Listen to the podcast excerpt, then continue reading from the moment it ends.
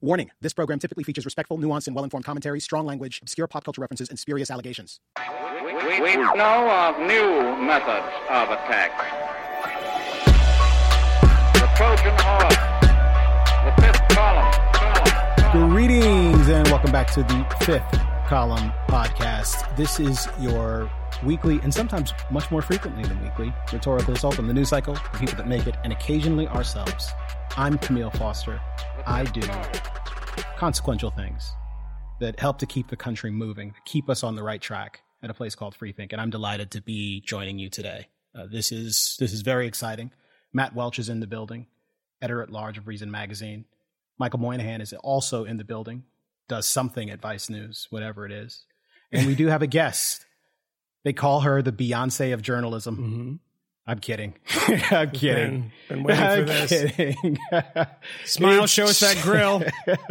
it's Jacob Siegel. Jacob Yeah. Siegel, who is currently you're at Tablet Mag. Or You're a contributor, a senior I'm a writer. senior writer, senior writer Yeah. at Tablet Magazine. For a second, I thought people were calling me the Beyonce of journalism. Uh, we could start tonight. We could start Just that wait trend. until this ends. This I think great. I think you have a better claim to it than the self-proclaimed Beyonce of journalism. I think she's the Lisa Left Eye Lopez of journalism. I was the real talent in TLC, though, right? Lisa Left Eye was. She was so good at burning down football players' houses. Andre Rison. Andre that? Rison, Andre Yeah, got a little- got a little He had it burn. A good receiver. Yeah. Yeah. It's great. He just had a poor choice in members of TLC. Because she wasn't the, the best one was uh, Chili. Chili, Uh, chili. Oh yeah. T-Boz. T-Boz was the best one. Dude, No, no, no. T-Boz- T-Boz no. will hurt you. T-Boz will T-Boz will hurt you. hurt. She'll break your nose. Yeah, chili. Maybe, Chili. but she was the most Chili, attractive. you take her No, home. Chili was the most. Jake Siegel. Chili, Chili was beautiful, but T-Boz was Oh T-Boz was fine. I can hear the sound of radios across America clicking off right now. Listen, don't go chasing waterfalls. yeah. I, well, by the way, I just want to point out that um, we're going to sometime fi- figure out the video aspect of this. Has been talking about this. Not today. Not with today. his hair. Oh, Not oh, today. God. Not today, Satan. No, I mean literally all of us look like like a hobo jug band. Matt, you get like what the f- like? Are you like screaming Stevie Stevens with that? Wax, uh, wax on, wax off, man. It's, uh, Unbelievable. I'm, Like- I'm bringing, I'm bringing like a 1980, no, 1991 Axl back. Yeah, that's like, you're the shittiest member of GNR right now. He's already like receding the hairline here Yeah, and kind yeah. of fattening up. That's You that's look that's like my you look like Steven Adler today. I don't even know who these people are. He, I just he's the laugh dr- politely. drug addicted. the first drummer who grew up, uh, who grew up uh, three blocks from me. Oh, is that right? I think every member of every metal band was from Long Beach. Uh, his uh, his brother Billy Adler and I played on the uh, on the Reds in uh, in the uh, Lakewood Village Little League. Billy Adler. Billy The Adler. the- by the way, probably the more successful of the two. While we're doing our um our pre-game, I guess this isn't pre-game. This is just the bullpen. This is the- this is it, man. I don't know what to call it. Anyways, um, Jacob Siegel, Tablet is here. Jacob is a senior writer at Tablet, and he is here because he is a dear friend, very bright, and he wrote a balls out, brilliant Jeez, mur- murder, mayhem, destruction piece earlier this week. And I desperately want to talk to him about it. We're also going to talk about Matt Welch's uh, brilliant piece from yesterday as well. Um, I think it was yesterday that got published, right? That dropped yesterday. I uh, yeah, whatever it was, it was just like uh, surfing in Jacob's wake and taking on his It's true. his sloppy thirds and not crediting him. So yeah. And, and I and I want to in, include myself in this. I wrote a letter to the to the city government contesting a ticket this week. So did I. I don't write anymore, and uh, I just don't do anything anymore. I'm just uh, sidelined. what, what were you? this. What were you contesting a ticket for? Um, Well, opposite because side when my parking. car when my car got towed, I had to look up the plate number, and I was like, "What the fuck? I got a ticket from one of those dumb cameras." Which I'm. In, there was a British guy who went around like smashing them, and of course they're cameras, so he got caught doing it. Um, didn't he didn't think that thing through? And uh, I was like, "Fucking cameras! I've got. Look, I'm gonna climb it and fucking break it." And I um, I'm going to do the same thing. But the great thing about the New York City government is that they're so in, uh, unbelievably incompetent that um, I went to the website to look at the photo because it's like a photo of your car, right? And the photo was missing. And it's not, and so now I can contest it and say you guys are incompetent. But I was using an app called Don't Pay. Do you know Yeah. this? Do you know I've heard about this? I've heard of this. So someone yeah. mentioned it when they were trying to cancel their New York Times subscription because the Times Yeah. makes you like walk to like the Times building and like submit a letter, and you have to have like a you have to talk to Nikole Hannah-Jones about your whiteness, and then then they'll cancel it for you. And so I saw that, and so I, I logged on, and I was like, oh, what I did to cancel my Times subscription wasn't ideological. I was just I just it went up in price, so I canceled. Is I just didn't renew the card because my card had expired. And that was Mm-hmm. the only way I could get them to stop stop my subscription. But in that app, it's like a robo lawyer too. And if you've heard of these things, Yeah, like I'm, I'm in fact- looking. I'm looking back because I know Yeah, what it tweet can, you're con- it can about. Mm-hmm. auto contest tickets for you. So I was like, this is the greatest thing I've ever seen. You know what Jonathan Lethem, the great novelist Jonathan Lethem, said about Of Motherless Brooklyn. Mother's Brooklyn, Fortress of Solitude. He said, driving in New York betrays a, a fundamental misapprehension about what it means to live in the city. Now I'm going to butcher the quote. Here I am trying to appear smart. well, Jonathan Lethem said that before COVID. Yeah, that's and. Exactly. Every weekend, I was like, I got to get the hell out of here. So, all three of the people you're looking at right now, uh, Jake Siegel, have purchased cars, COVID cars. in the past three. By the way, months. Like, Lethem's been living in California for like two and a half decades. They I all know, do. I know, I know. They Motherless right, Big exactly. Everyone not named Siegel will end up in California. That's just just the way the the way of the uh, I've of the been land. told. One thing that we should do, uh, because I think I mentioned to you guys, it's like we don't do the thing that like a real podcast does, despite the fact that we have lots of listeners and everything. We don't do the thing where like we advertise the stuff that we do, and everyone says to me like. Why don't you guys ever mention the Patreon? And I remember at the beginning when we first started it, we were excited. I mentioned it jokingly a bunch in one episode, and some guy wrote in was like, "Would you stop talking about it?" Do you remember this? And he was like, "Why are you talking about the So Patreon?" obviously, so what we should do is have Jacob Siegel because he's got the best voice. yeah, we should. To, oh, we should to have encourage. Do it. Do a twenty second radio spot, Jacob Siegel, In a world. uh, telling people to subscribe to the uh, to Yes. the Fifth Column Patreon. If you are a person who likes to listen to smart people talk about things, sometimes intelligently, but sometimes it's nice to listen to smart people talk about things unintelligently, and this show does both. And sometimes it's smart people talking over each other, across each other. I mean, uh, but listen, there is not a better non-manifesto related podcast. than in all honesty, this is the podcast my entire extended family listens to now. My brother-in-law, my Israeli mother-in-law listens to your podcast. oh my god! Oh, I- I- l'chaim to her. I, am not joking. That's correct. So it, it's a phenomenal podcast. You should definitely pay for their Patreon. I'm sure you could find it online. It's true.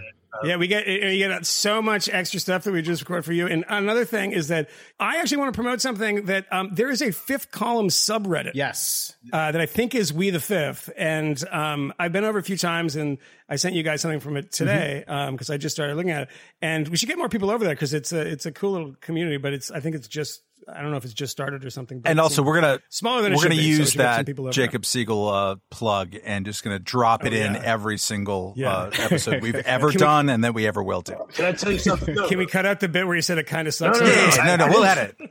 I said It'll that be I, like, "Wheep, I enjoy all of it. I enjoy the parts where there's the talk. I like the messiness of it is, is attractive.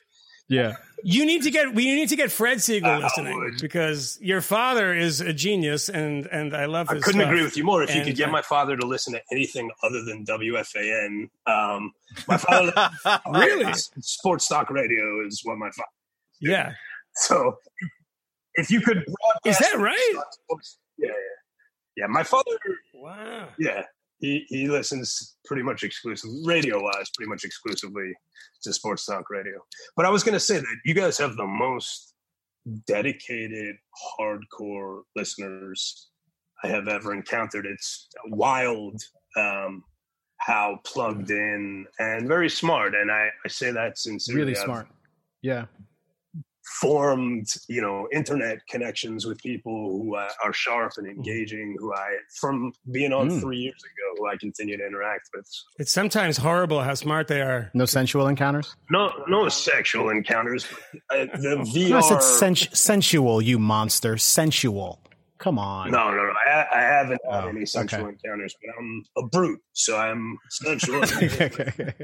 You know? from the Daily Brute. Um, yeah, our listeners are sometimes like um, annoyingly smart. Yeah. and because they don't let you get away with anything, which is true. both good and makes me feel bad about myself sometimes. It's true. Before we got figure, figured out Matt's thing and worked through the delay, I was on the phone with a listener who sent us an email. In fact, he sent a pair of emails. The title of one of these emails is Camille is wrong on this one. Period. And Oh, that's why you're on the phone. His phone number was in the signature, so I just called that motherfucker. I just called him. Are you serious? Yeah, I just called him. You just called I just like called a him. random guy. Yeah, I just called him. And what did he say? Was he like one ten of- minutes of our valuable time while I was like trying to figure out my audio. Well, I, like I asked for him by name. I asked for him by name. He's like, uh, "Who's this?" Is it Camille? It's Camille Foster, and I won't say his name because I don't. I don't know that he wants me to. That's who you him. were talking to at the beginning of this. Yeah, Are yeah. you kidding me? I was. I was giving him the business, right? It sounded really smart. I'm giving him the business. I was. That's a random listener who you just decided to call. You got to be Whoa, whoa, whoa, whoa! None of our listeners are ex-wife. None of our listeners are random. He's a Uh. patron of the podcast, right. and i- his email is actually really smart. And if you send us an email and your phone number is in said email, I might just call you. I might just call you, and I might just tell you what's up Yes, because I don't play games. gonna- I don't play games. Don't send me an email talking about Camille wrong. I ain't never been wrong yet, not one time. You know what it's like? It's like that. It's like that service Cameo where you can um, pay people. You just send an email to Camille and he just calls you and like berates you. You don't even have to pay. It's for like 15 so fifteen now seconds. what's going to happen is going to And you can then, a bunch then of Sebastian emails Gorka will call from you. people who don't even disagree with me. You know, Sebastian Gorka retweeted me the other day, which is weird. Oh no! Oh, he can't retweet me because he blocked me. Well, you So- deserve Yeah, it. I blocked all of us You blocked too? years ago. Yeah, Nikole Hannah-Jones blocked me. Just Yeah, recently. Cole Hannah Jones. That was recently, right? Well, after she was tweeting about the Great Fireworks conspiracy, but I I retweeted and tweeted at her. Well, I don't even know if I mentioned her, but in either case, I tweeted about the shit because it was wrong, and she would later apologize. But apparently, she meant it so much that she blocked me for calling attention to her egregious journalistic war crime. Wow. She's the yeah, she's the Ratko Mladic of, of of weird fireworks conspiracies. It's like you know if you're gonna come with a conspiracy theory, there's like smart conspiracies that are really really wrong and totally crazy, Yeah. but they're like kind of smart in their way. You're like, oh, that's I get where you're going, but it's totally bananas. That one was just dumb. It was just like a dumb and maybe conspiracy. a, a little bit of context like every single summer around july 4th brooklyn is on fire at night like you can hear fireworks going off all over the place i first discovered it when we moved to bed-stuy years ago and i'm pretty confident i talked about it on the podcast and trying to differentiate between actual firecrackers and gunshots was a challenge for me um, and apparently now it's much worse. And there are lots and lots of fireworks going off, big fireworks in some cases. Yeah. And this isn't only in Brooklyn, it's happening all over the place. But Nikole Hannah-Jones retweeted someone, I believe his name was like Son of Baldwin, was what he was calling himself. He's some sort of writer. We talked about this on the on the on the Patreon. And uh, I believe her tweet just said, Third cousin read of read this or look at this. Mi- I think it might have been read this. Read this. No context provided uh, other than that. And she is linking to someone who is laying out a rather extensive conspiracy theory about how the government is somehow using fireworks, which they are providing to young black men throughout the city to disrupt black and brown people's sleep so that they are less able to sustain the campaign for justice. and also desensitize them to the oncoming. Uh, Oh, that's assault. right. Yes. To an oncoming artillery bombardment. Yeah. So they wouldn't so they wouldn't Literally be an able artillery bombardment. and the, and the actual quote there is so that they wouldn't be able to tell the difference between artillery and firecrackers, which of course, Yeah. when a when a piece of artillery hits you in the sternum, I think you know the difference. Yeah, difference. the burning building would be the first difference. Is that the entire block has been hit with a mortar round? Is like, wait, is that the fireworks? As, uh, I- I've heard quickly both disappears. artillery rounds going off and fireworks. You can't mistake them. Let me Yeah. There's no. But it, needless to say, this is not true. It is completely fabricated. It's ridiculous, and lots of people pointed it out, not just me. And in the throes of that, um, she deactivated her account and then reactivated it, and somewhere along the line decided that I was not um, not worth allowing to see her tweets anymore. Which obviously that means Hmm. there no one will call out any of her mistakes ever again, and uh, she can proceed to make the case for reparations, specifically the case for writing her a check for hundred thousand dollars because why not? She did apologize uh, for that tweet uh, She later did on in a half-hearted way. in a half-hearted way, tweeting and then and then suggesting uh, suggesting she suggested that she just wanted people to take a look at it, in which just asking questions. yeah, which actually does not truck with the fact that she was actually she had subsequent posts talking about how unusual this was and how she's never seen it like this before. How these were professional grade fireworks. That not- that was apology That was my does favorite not bit. That she like she knows she knows the Look, grades. yeah. She's like, oh, that's professional I should grades. say that stuff is ridiculous. this past, it's really stopped actually in the last three days. But the two weeks prior, Yeah. I've lived in Brooklyn for just about 40 years now. This is unlike anything I'd ever heard before. But one of the things I realized when I calmed down a bit was part of the reason why is because the, the stillness of the city right now is so Yep. unnatural.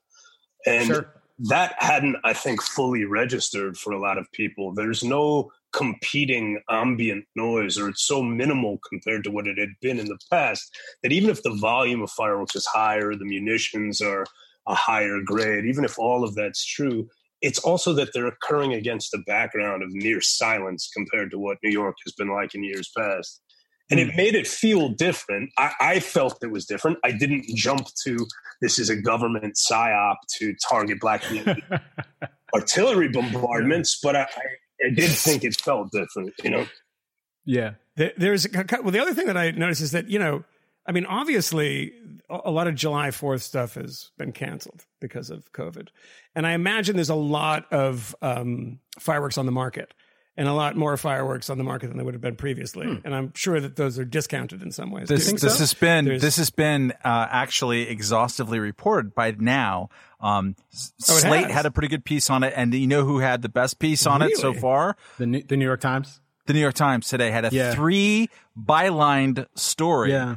About how the con- conspiracies that you might have heard about regarding. from our own journalists well that's they that's left the thing. They, they left out that? from our own journalist. How is that possible? Yeah. Well, as Jacob Siegel will will readily tell you, and Moynihan too, like the New York Times is notorious and has been notorious for the last 25 years of never providing hyperlinks to stories. They'll say like an internet site reported that, and then they'll like steal the story and then like re-report it. Um, so th- there is that tradition that the Times has. They're much better about that now. They weren't better about that in this story. So they talked about uh, they talked about the conspiracy theory. They actually linked to Son of Baldwin. Oh my Um, God, not really.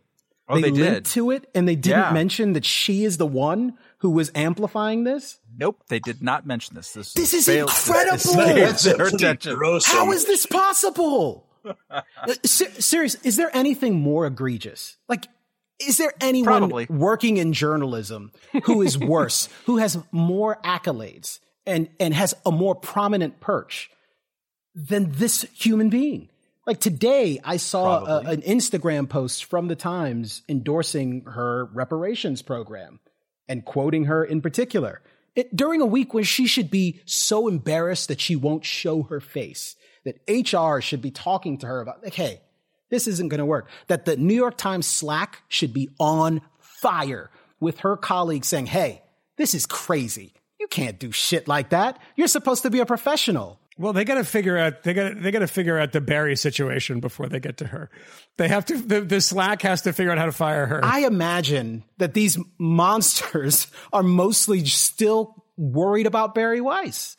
That's crazy. right. The monster Bari Weiss. Let us all maintain our priorities. Is she is she promoting conspiracy theories on the internet?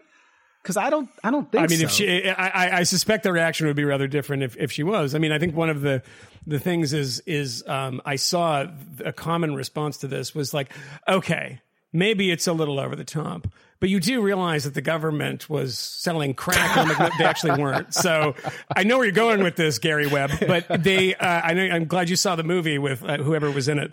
Who was in there was a recent one. I don't know, it was like Tawny Katane or something. But Is it Christian Bale? in the movie that Gary Webb? I think it might have been Christian Bale. Yeah. And uh, they're like, well, they did that. And it's like, oh my god, all of these things is that the great thing about histories of the CIA is you get these two two kind of poles. Like the CIA tried to kill Castro so many times, right? And then you hear the list of how you know cack-handed they were every time. And then the next breath, it's like you have no idea what goes on behind the curtain. And it's mostly just really incompetent people. The people of the CIA will tell you um, that when we think of things like 9-11 and all the failures of the intelligence community, think about, about WMDs. I mean, the, the intelligence community is not as intelligent as you might think it is. And they're not, you know, even if they were to bother themselves with such a bizarre, elaborate thing, could you imagine that meeting? Like, guys, okay, I have an idea. No, no, no, hear me out. This is going to sound weird, but let's get fireworks. It's going to screw them up. And like, they're not going to sleep. And it, like, what are you talking about?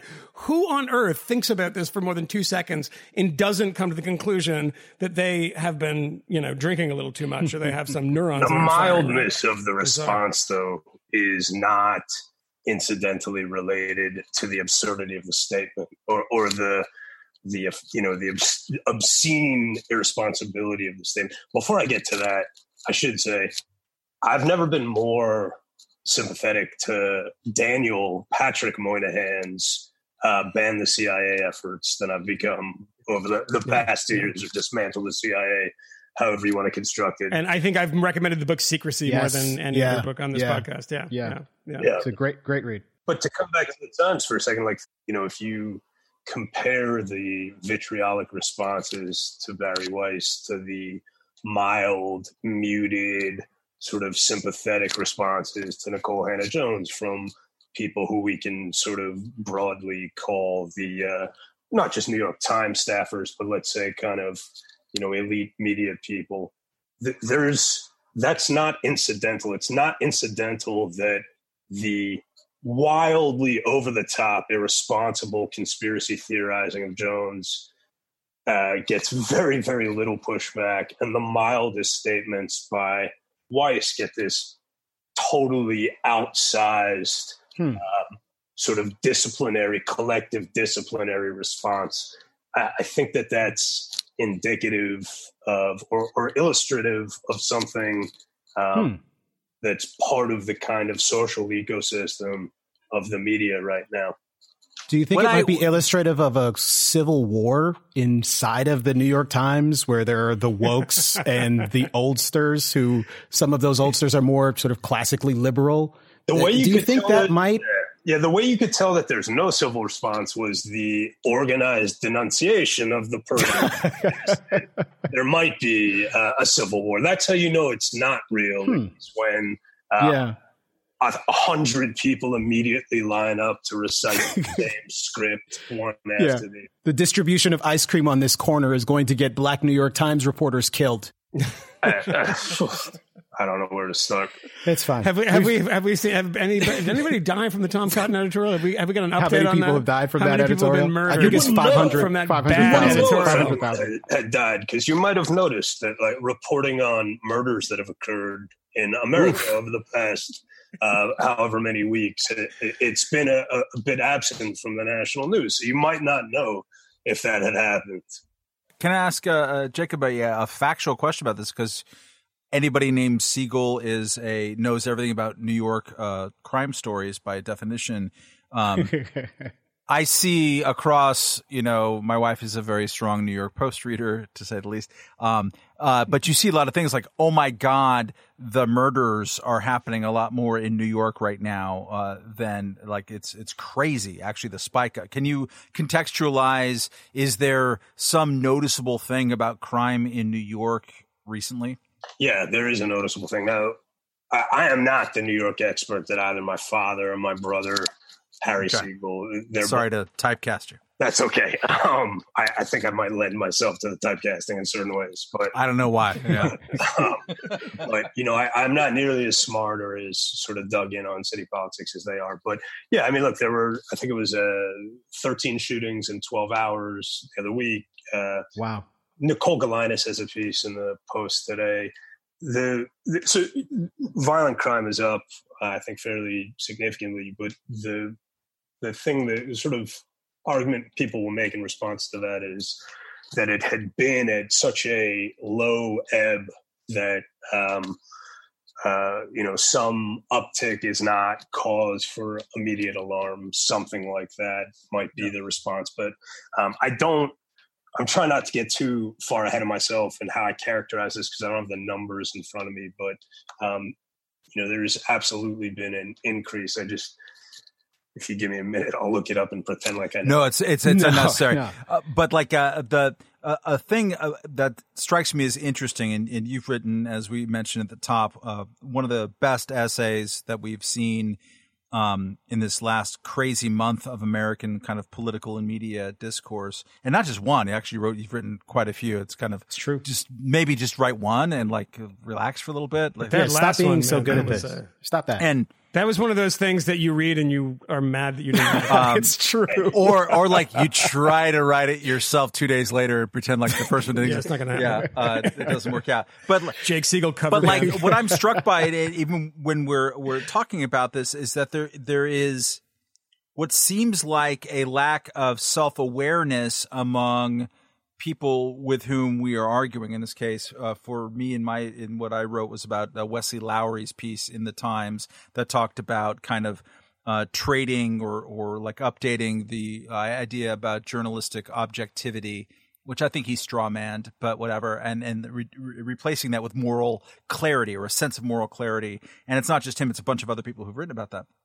But like uh, in the way that they talk about either that particular issue or their particular issues or the Tom Cotton op-ed or whatever it is that we're all arguing about right now, there's this almost a, like a willful or just an odd to me like um uh, unwillingness to uh to grapple with something like okay so you know in the case of Nicole Hannah Jones and the and the 1619 project which is an interesting project um but it like was one of the planks of it, one of the essays, one of the lines of argument was riddled with criticism from the beginning by people who had standing and who had pretty good arguments that were only addressed six months later. Like there are factual, basic factual things that are kind of ignored um, uh, by people in the course of making their arguments, like in in in the Tom Cotton op-ed, which doesn't need to be picked apart any more than than it does. But there was this whole like high dudgeon of my God, he didn't meet our standards,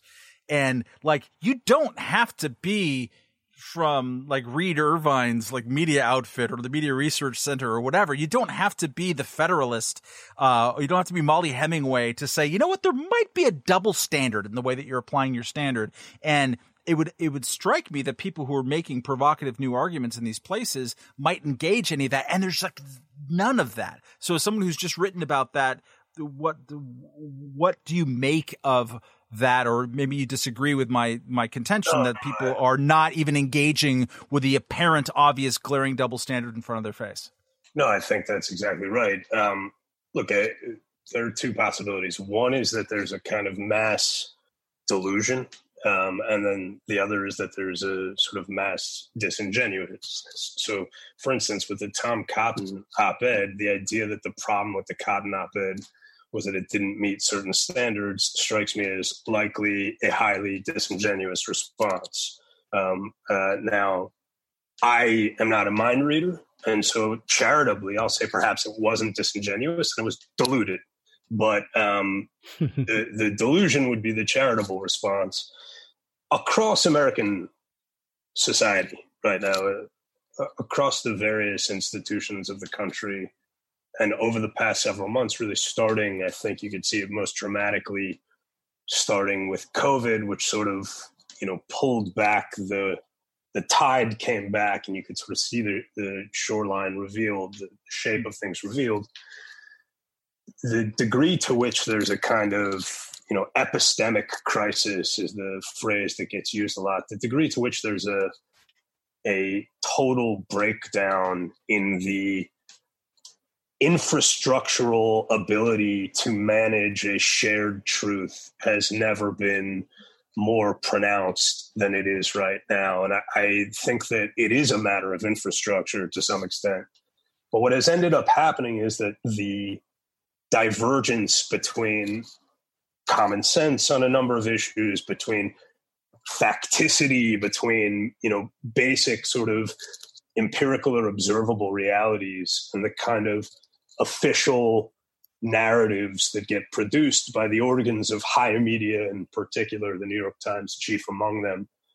It's widened and widened and widened, and the what sits in that gap is an unbelievably volatile degree of untruth. I don't think people fully appreciate just how volatile it is. It's like pumping a room full of a highly flammable gas, you know, mm. and it's not, it's invisible, right? So you can do it. People are still in the room. You can keep pumping the gas in, but the, you've made the whole thing a, a, a tinderbox. It could go up at any second.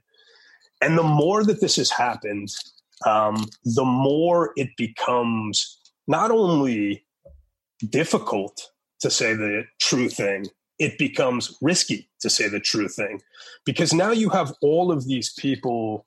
Um, you have all of these people. take the Cotton op-ed for a second, right? Did the Cotton did the Cotton op-ed put black Times st- staffers' lives in danger?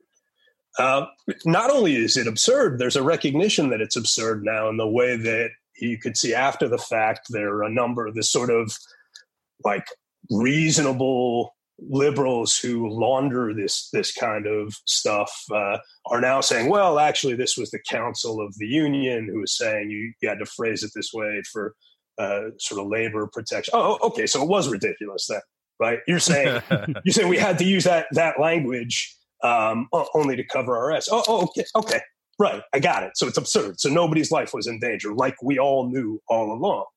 And well, just to be clear, there's journalists using words in a way that they didn't precisely mean. Yes. Okay. Hey. Go on. Keep going. Can, can I? Can we drill down on? Yeah, sure.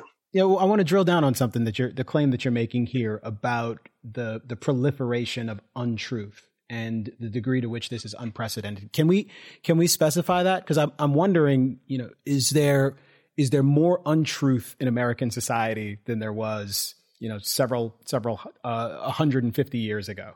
Yes. Is is is it the case that amongst the average American that they believe more things that are sort of provably false? That there's more conspiracy theories that are proliferating in the ether today than back then? Or are we saying something specific about the media and about the quality of those publications? And is that fundamentally a function of something that's kind of wrong? Or is it just a matter of kind of the pace and the process of reporting and journalisming? Or is, is there something deeper? Because I get the sense that you're saying there's something deeper, but I, I want to drill down both, on that. Though. I think that the, there's a material basis to the deeper epistemic crisis. So, I, look, I, I, is there more in an absolute sense than there was, let's say, 200 years ago? There's vastly exponentially more information, right? So, yeah.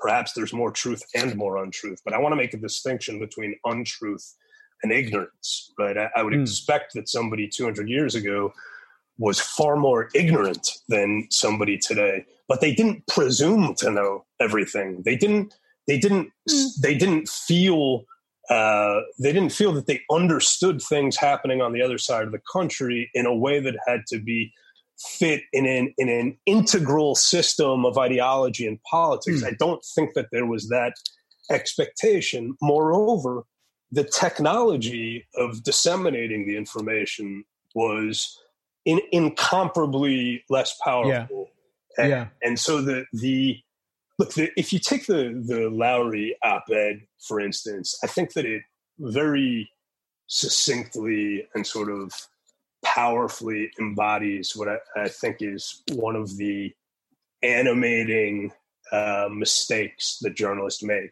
Journalists make, and and Matt, in his piece for Reason, um, you know, lays this out in more detail than I'm about to, but I'll give you perhaps a slightly different spin on it. And that is that people at the particularly at the higher end of journalism have gotten very deeply invested in what Lowery uh, he frames as the prioritization of truth over a kind of uh, pretense of objectivity, right? And the the specific instances that are brought up of how one is supposed to get the truth across to the public, what they all amount to is telling people what things mean, right? Hmm. So when they're talking about the truth, it's almost never in reference to revealing events that occur in the world such that people can see things that had previously been hidden or occluded or had not been transparent right that's Mhm. not the sort of truth they're talking about they're Right. not talking about a truth that's out in the world that they're going to reveal they're talking about a truth that they're in possession of like a Mhm. priestly class right Yes. that truth is that they are going to take the events that you already see, that you're already aware of, and they're going to tell you truly what they mean. Right? Yeah. Truly, this police shooting was not a, or, or this police shooting, they're not going to render it in the passive voice, which, by the way, like newspapers are guilty of doing too much of that sort of passive voice. I Very totally agree with that. So that's a reason, but that's a procedural critique, right? Somebody like Lowery is taking it farther.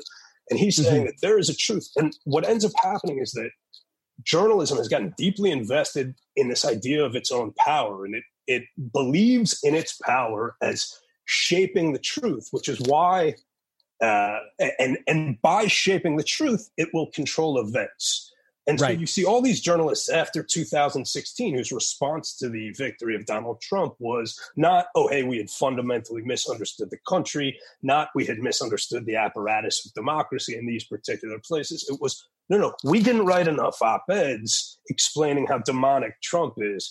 It, Mhm. it was like the, the exact wrong lesson to draw, right? So journalists recognize they have this power, this power over symbols, this power over discourse, but they mistake the nature of that power, and it that's volatile, and and that that claim to the truth, I think you could call it ironically or paradoxically, that investment in the capital T truth ends up mm-hmm. producing more untruth because rather than cultivating a curiosity in the observable world, a sort of dedicated approach to like, hey, let's explain the systems in people's lives as they work, it, it, it suggests that it's a, a moral proposition that uh, I've gone on for a while, but I, I hope that This is good. You, you, you, you're, you're flowing. leads- You're flowing. I don't I don't want him to stop talking at all and not just because of the sound of his voice, but I think it leads inexorably to what we've seen a lot of in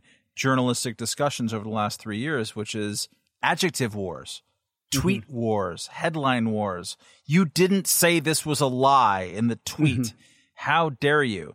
Yeah. And sometimes they're right, you know, it's just like sometimes Wes Lowery's piece and I am right now going to be more charitable about his piece than he was certainly to critics of the way that the New York Times handled uh, Tom Cotton op-ed, and to me tonight on Twitter, he's been uh, throwing throwing gas in my direction. Oh, is, is Um, he? He wants, uh, he wants he to smoke? Uh, he was saying that the, like uh, screenshotting without linking to, and saying this is an angry reaction that doesn't engage with my points, that kind of stuff.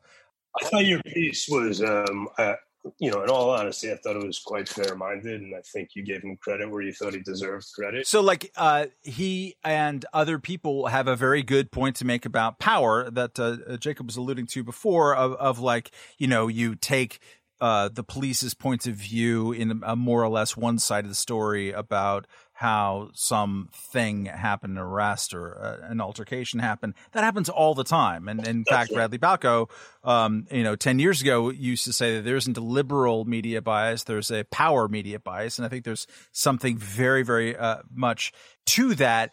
Look, I think that's where their critique is the strongest. If there's like a school that, you know, it's all been sort of explicitly racialized lately with Ben Smith's piece and Mhm. um, the Lowery piece, but I mean, Lowery, Lowery racializes it as well. It's the it's the black persons of color in the New York Times that are, or black people in the New York Times and other media outlets that are helping to drive this change. And what's the he does a weird like passive voice construction of whiteness, right? Which is like uh, that Matt points out is uh, a bit jarring in a piece that's supposed to be about um, nailing things down. But but I, I think that there are a lot of white journalists who feel the same way as he does, and you know maybe they only feel that way because of their privilege or whatever. But they they have a similar view of the uh, of the uh, importance or uh, need to prioritize capital, T truth over what I would say is not objectivity. You know, what's important in my view is the, a procedural approach, uh, an incremental fairness. fairness, and a sense of that the truth is the truth is not. There's a, a guy named uh, John Robb who's a kind of strategist. He was a special operations guy. He's very, uh, I think, astute on information technologies. And Robb has a, a phrase, it calls it moral conjugation. Mhm. So the the role is that that the event occurs and then they morally conjugate the event.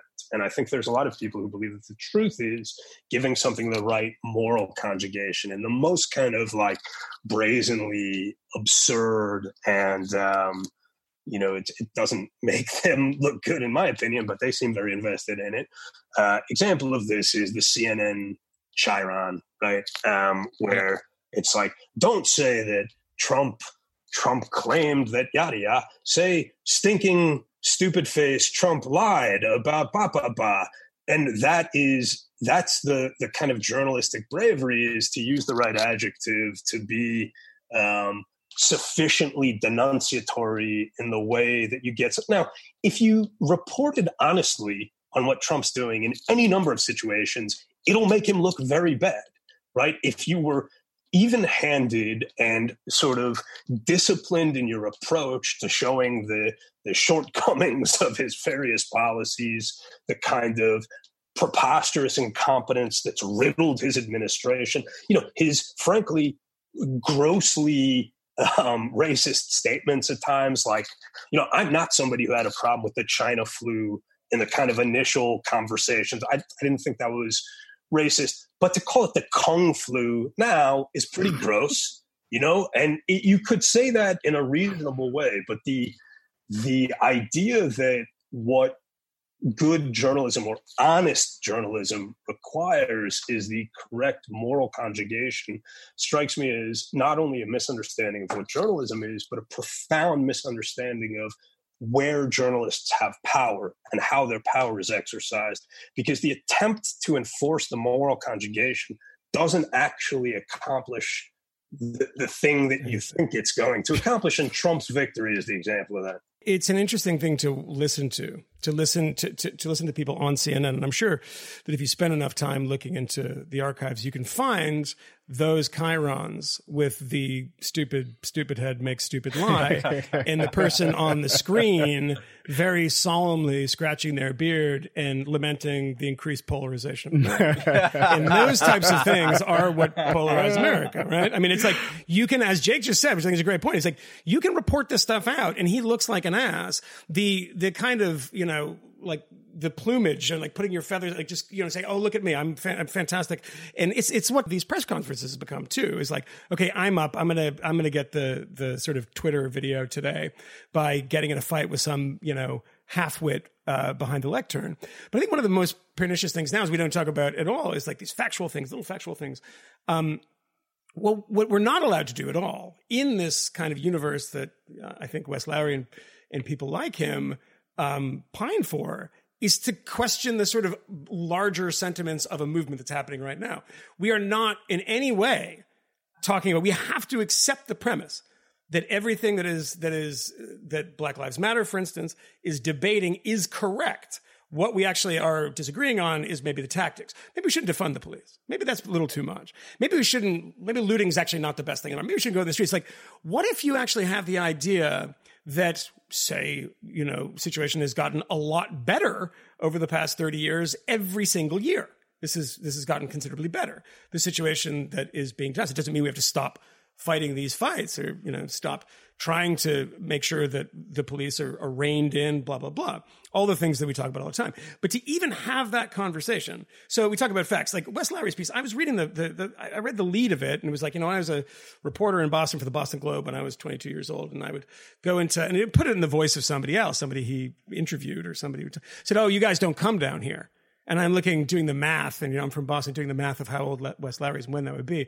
The idea that the Boston Globe does not report from Roxbury, Mattapan, Dorchester, et cetera, And then, so then you have the second one behind next next to it says, well, you know, they only report the bad stuff. It's like, well, there are a lot of killings there. And when I was in high school, that was just like a charnel house in in Dudley Square and around Roxbury. So yeah, I mean, a good newspaper is going to go out there, and you're now reframing that that the newspaper are the bad guys because they're reporting the bad things that are happening in the neighborhood, which is pretty bad, and everyone's afraid of.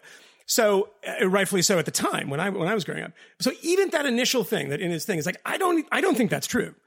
I mean, it's just presumed to be true because it has the right ring to it. It has the right ring to it that a newspaper like the Boston Globe, you know, that sort of right wing newspaper, the Boston Globe, is systematically ignoring these communities and the, the interesting good stories there. I don't believe that to be true.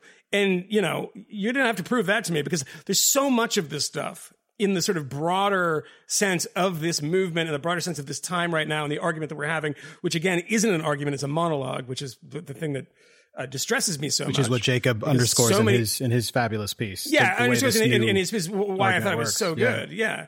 and it's like this is the thing is like uh, to, those arguments, the counter arguments, or the please explain this to me. I've said this to a few people. Please explain X, Y, and Z. And and you know how many links am I going to get back that say? It's not my job to explain to you. As I don't know where this came from, by the way. This is considered like a knockout argument these days. It's like, I don't have to explain to you yeah. the privilege. I'm like, okay, so if I have a question about it and I ask that question, I'm also not supposed to ask yeah, that. You can't right? expect black people to explain this to you when they're surrounded by it's, racism I'm not. and I'm, it's the middle I'm of a global a pandemic that's killing them in particular. They just they can't. They don't have the energy to do that. Yeah. Man. It's too much to ask. It's a lot of white people making that point. It's actually mostly white people making that point to me. Yeah. I've got I've got friends who are making those points online. and they are decidedly not white. They self-identify as black, and they would get mm. reparations under the Nikole Hannah-Jones program. But you but you would not. No, I would not yeah, qualify because you, don't self. Yeah, yeah. Exactly. Yeah, I'm sorry, I cut you but off. Was, was, Go ahead, please. No, no, it's a, fi- a final point. It's just the people, and Camille knows it because you've been sending this stuff to me. Matt knows it because we read all the mail that we get. Jacob's piece speaks was written for the people who are writing to us. yep. Because everyone who's writing to us is saying, "Hey, I work at X institution." It is terrifying because I want to have a conversation mm-hmm. about this. There's a conversation about a conversation or a monologue about a conversation. I cannot actually, I don't feel comfortable you know, engaging in a conversation because I have these heterodox views that 70% of America has. Mm-hmm. How has this happened? Mm-hmm. And that's the thing that in this conversation about truth and politics, it's like, if you're so obsessed and concerned with this, take a step back and watch what happens when people of good faith, not people that are, you know, working for, you know, OANN news or whatever the fuck it is, but that have questions about this and say, I don't know if what you're describing is is, it's not the reality that I see. And you cannot just simply dismiss that by the questioner's skin color and say, well, you, you couldn't possibly know because X, Y, and Z. But okay, well, let's have this conversation about it. it there's so many things, these shibboleths now that are, that are accepted truth that do not fall in the Wes Lowery thing of like, this is truth and we, we're going from there. And the number of emails that we've gotten, and Camille sent one to me to I think to us today. Was it today? I, I probably someone one like almost every financial? day. Yeah, Goldman Sachs today, yeah. I believe. Uh, Microsoft earlier in the week, Facebook, um, the, all over the place. Read uh, the guy from the military um, the uh, other day yeah, on the Patreon. It's all over the place. Yeah, yeah. You might can I can I try to explain um, sort of what I was what I wanted to get across in that. What piece. you did with your shirt sleeves? okay, okay, okay. Yeah, we just for you uh, listening at home. I, it, all of a sudden, he's uh, Vinny Barbarino. he's got no. I yeah, I didn't Is that a cigarette pack rolled up in your sleeve there? I used to actually yeah. do that. That's uh, I know, I know, I could tell. It was like his voice gives it away. It was all soft backs though, so it was very. Mm-hmm. Yeah, yeah, yeah. You know, I preferred the soft back. This is very like vain, but I thought it looked cooler yeah. to bop it on the side hand yeah. and one you know what I mean? Rather than come out quicker. You look like a, yeah. if you have to like yeah. go and dig in it, like that's a square does that. Yeah. And that's also why you were smoking Newports, which uh, is cultural cultural appropriation, by the way. Hey, listen, I, I, you better believe I was culturally appropriating. What do you think they were selling in Flatbush, where I grew I know. Up? I know. I could walk to the bodega and get a Parliament loosie or whatever. I don't think so, man. Oh. Do you have a Gaulois, loosie? Uh, I, I, do miss smoking. You know, it's bad. You shouldn't smoke. But the thing about smoking is that it's cool. That's the problem. yeah, that's You know, the problem. uh, and it, t- it tastes delicious too if you're if you're Yeah. me, But, uh, so, all right. So the this the the piece that I wrote uh, called "The New Truth" for Tablet Magazine was an attempt to explain, I think, perhaps to the sorts of people who are writing into you guys, or to what I would say is a kind of an observer of the American scene who feels somewhat bewildered and, and beleaguered and perhaps at this point frightened not only by the events of the past month by but by what they observe as a repetitive process whereby propositions that seem extreme in a ever increasingly rapid cycle go from being fringe extreme propositions to being normative claims and Mhm. as that happens um, as these uh, to take one example as as the claim uh, for instance that um, you know that that that underscored the much of the the title ix stuff that there was a epidemic of sexual assault on college campuses Right. and that that reflected not only a discrete set of crimes on college campuses, but that it reflected a national rape culture that was both uh, enabling and then covering up for this. As they watch these things happen, they they don't understand how it is that claims which appear to them to be held only by a minority of the population, defund the police, for instance, um, and that doesn't at all seem to represent a majority or a popular opinion, how it is that it goes from being a, a kind of uh, radical uh, uh, fringe prop- proposition among uh, an acknowledged ideological fringe to being a normative claim in the New York Times so quickly. And so the piece was an attempt to explain how and why that occurs, the kind of mechanics and technology of that process. And it's both the technology of rhetoric and it's a technology that has to do with the kind of incentive structures of social media and how that uh, how that relates to the to the mainstream media. But the the like I didn't have a great desire to write a piece challenging the claims of the Me Too movement or Black Lives Matter. That's wasn't something I had a burning desire to do. I can assure you, I, my fundamental orientation in the world is not political. Honestly, it's like it, it's not fundamentally where I'm coming from, and I expect that often when I talk about politics, I don't know what I'm talking about. You know, but um, but I I was I wanted to explain that to people. A because I was fascinated by myself. How is this happening? How does this keep happening? How is it that these things which appear to be opinions held only by a small minority of people or, clearly not by a majority of people how is it that they keep getting inflated into these kind of superstructures of belief that we're all supposed to uh, uh, uh, gesture towards or genuflect in front of as if they were normative and merely to question them is beyond the how does that keep happening? And so i was trying to explain the sort of the, the mechanics of that the kind of technology of that process and what it involves to some extent is this maneuver whereby something like black lives matter becomes this you know it's like a noun and a verb and, and a moral claim and an empirical assertion and it's all of these things at the same time and you describe it as rhetorically invincible and it makes right. it rhetorically invincible because anytime you try to challenge one aspect of it it's it's like the cube is it rotates. And so you thought you were attacking this side or you thought you were questioning or criticizing this side and all of a sudden you're presented with the other side. And the side that you're presented with or the underlying thing is an assertion a moral assertion that no black lives matter of course black lives matter. What kind of hideous person is going to question that black lives matter? That's a disgusting thing right so, like underlying it, sexual assault is horrible. Of course, sexual assault is horrible. We should do whatever we can to support the victims of sexual assault and, and to extend to them a kind of sympathy that goes beyond perhaps what previous iterations of American culture that were were more misogynistic, were more sexist than our own enlightened times that we should we should seek to do that. Of course, we should seek to do that, but it's the the constant turning between the empirical claim, the moral claim, that means that whenever you attempt to approach one, you're presented with the other, and the the that's the rhetorical invincibility, but the structural invincibility which sort of mirrors that on a larger scale, is that you have uh, Nassim Taleb has a good phrase. He talks about the dictatorship of the intolerant minority.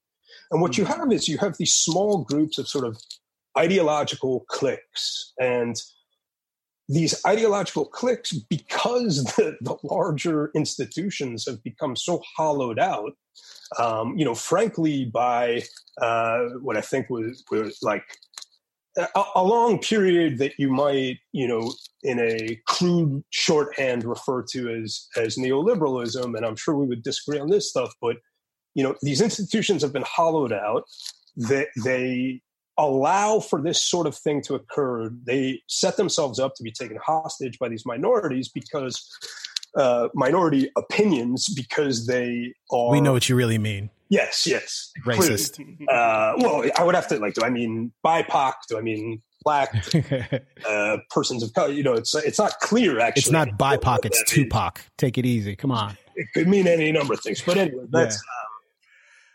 So when Michael when Michael says like what how do you question like what what do we mean by Black Lives Matter? The point is that you don't know what it means. That's the point. Yeah. But yeah, this yeah. wasn't something I was like uh, thrilled at the idea. Oh, I'm, I'm going to go write this piece and and do this, but I did it because I was fascinated by it, and also because I saw all these people who I recognized couldn't figure out what was going on, and I, I know that they felt this way because I intuited it beforehand, and also because I got a zillion emails after the fact who were looking for a kind of uh, structural explanation of that sort that wasn't just like culture war rhetoric about, hey, these are neo Marxist Frankfurt School people or yeah. whatever, but that was a sort of a look at how this works as a process, as a, a series of actions.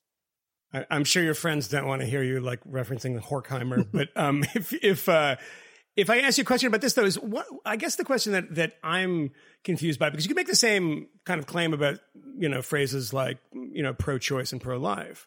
I mean, yeah. everybody loves choice and everybody loves life. It's not, you know, pro-abortion, anti-abortion. Those things were, were, um, you know, changed up on us very deliberately by both sides.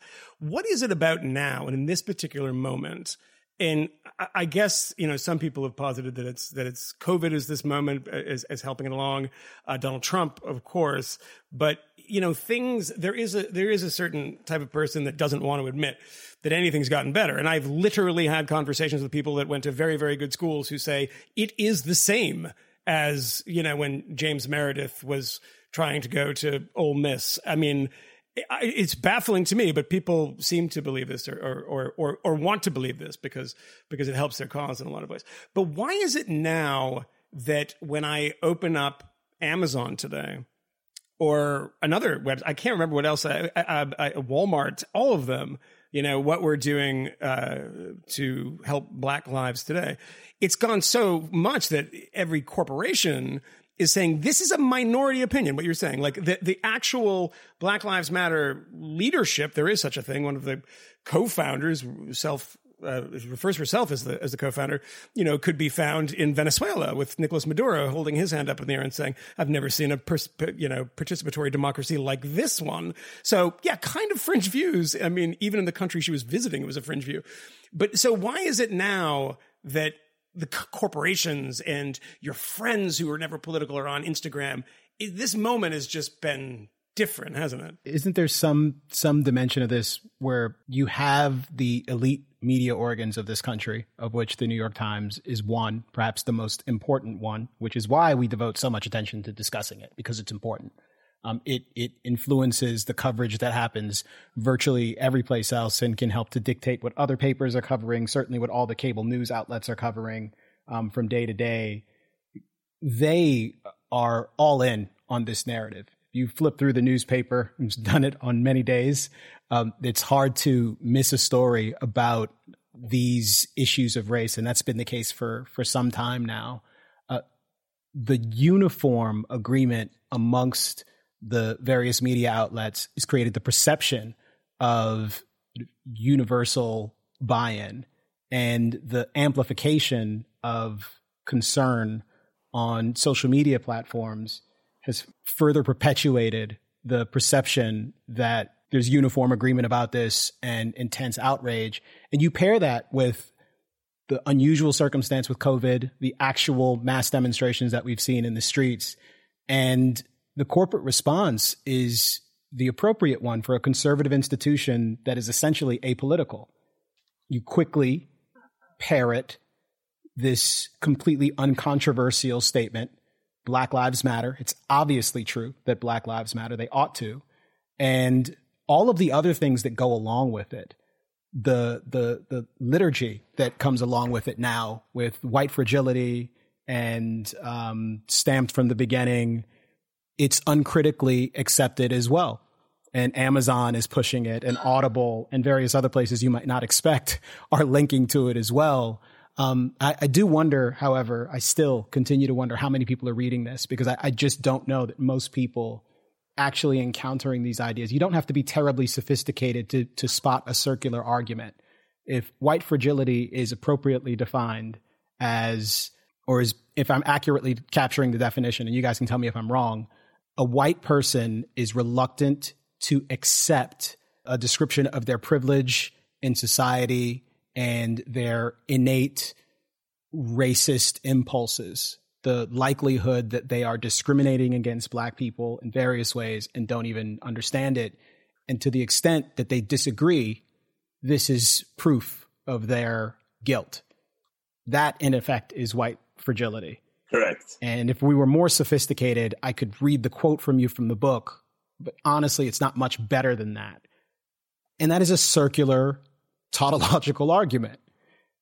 It's ridiculous like this is this is fifth grade philosophy, or maybe you take philosophy in ninth grade. I don't know, but if you took it in fifth grade, that's the shit they would teach you. Like no adult human should believe that. No, I mean I come back to this a lot, probably too much, but it is another version of false consciousness. It is another version of white fragility. Is is you know, I've been I've been reading the book, trying to slog through it because it's so tedious and boring and repetitive. But it's every time you question something, you say like, "Well, hey, maybe I wasn't being what you thought I was being in the situation." Um, the more you object, mm-hmm. the more you're accused of white fragility. Mm. And that seems to be it's it's it's you cannot get out of it. It's this sort of grease pig argument. The message of the cross is foolishness to those who are perishing. And that's the appropriate analogy or the, the appropriate citation. Yeah, I mean, it actually probably is more appropriate than false consciousness, but it is that is a part of it too. Is that is that you? It's not that you're a bad person. It's not that you know communist economics. You disagree with it, but you've just been spoon fed by the capitalist press all these things that are untrue. And that's essentially the white fragility has an element of that in it too. Is that if we just correct the way you're thinking on this, and it's and, and somebody pointed out to me today is the, the, sinister nature of the word unlearn mm.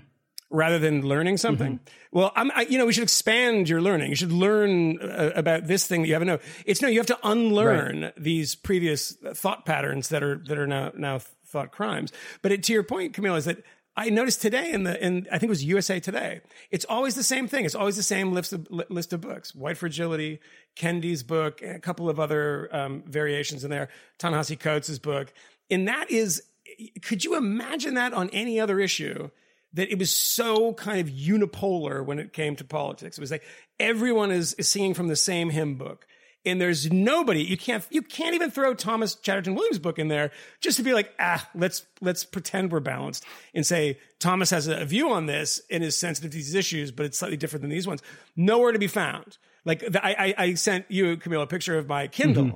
that was like on the homepage of my Kindle pushing me like, I mean, have you guys not seen what I was reading Amazon? It's like you're sending me Kendi's book, the White Fragility book, and I was like, finally, I was like, you know what? Fuck it, I'm going to buy it. I'm going to read White Fragility, and I'm trying to read it. But um, I would love to also see the BookScan number. So if anybody out there Um, I, I used to have access to this, and publishing is very expensive um, because bestsellers now are not what they were.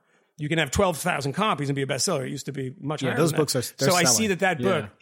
They are selling. That's We did- right. And I'm wondering how we did much. have a, uh a, a letter from a listener, um, which I don't think that we read, uh, but like talked about how he liked on his Instagram to like put, oh, here's what I'm reading.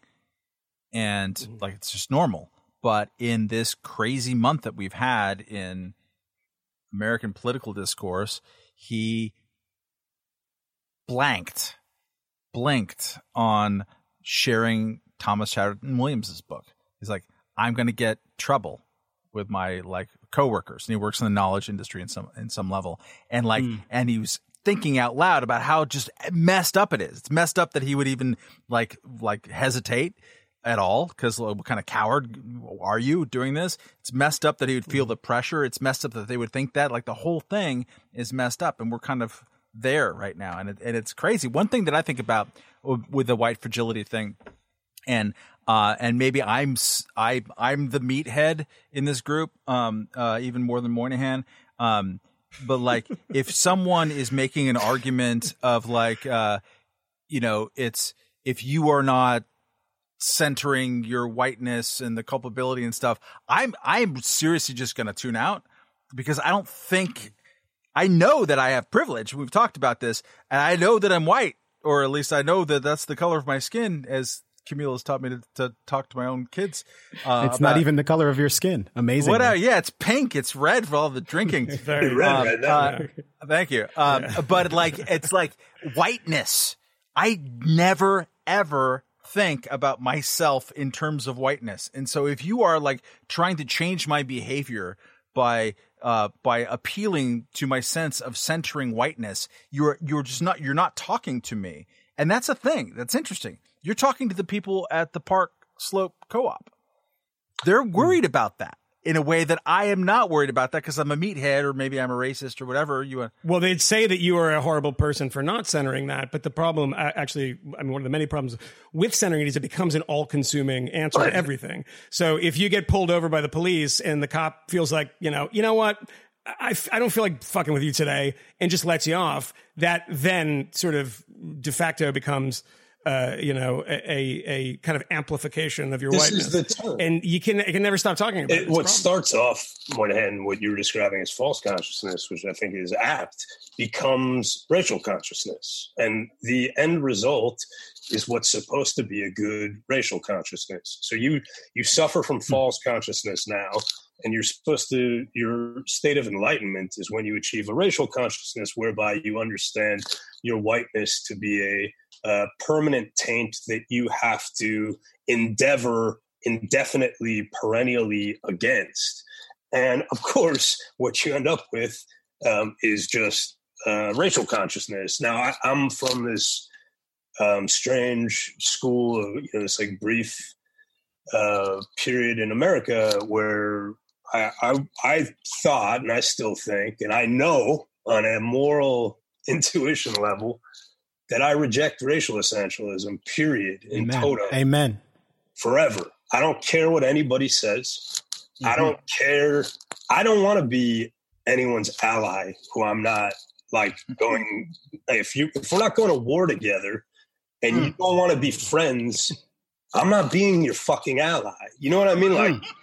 I, I, you're a human being. You're a friend. I, to me, when I think of an ally, I think of somebody who espouses some bullshit slogan, right? Which, like, the whole thing of it too is that like you just you place yourself in a trap because you work so hard to be an ally, and then like, and then the next turn is to say to denounce you for for not like doing enough for the struggle and and for own because the whole thing is bullshit anyway. You know, an ally is somebody who buys the white fragility book like they're supposed to. A friend is somebody who, when you have two drinks too many, and you you know you act stupid in a bar, like they'll get beat up with you.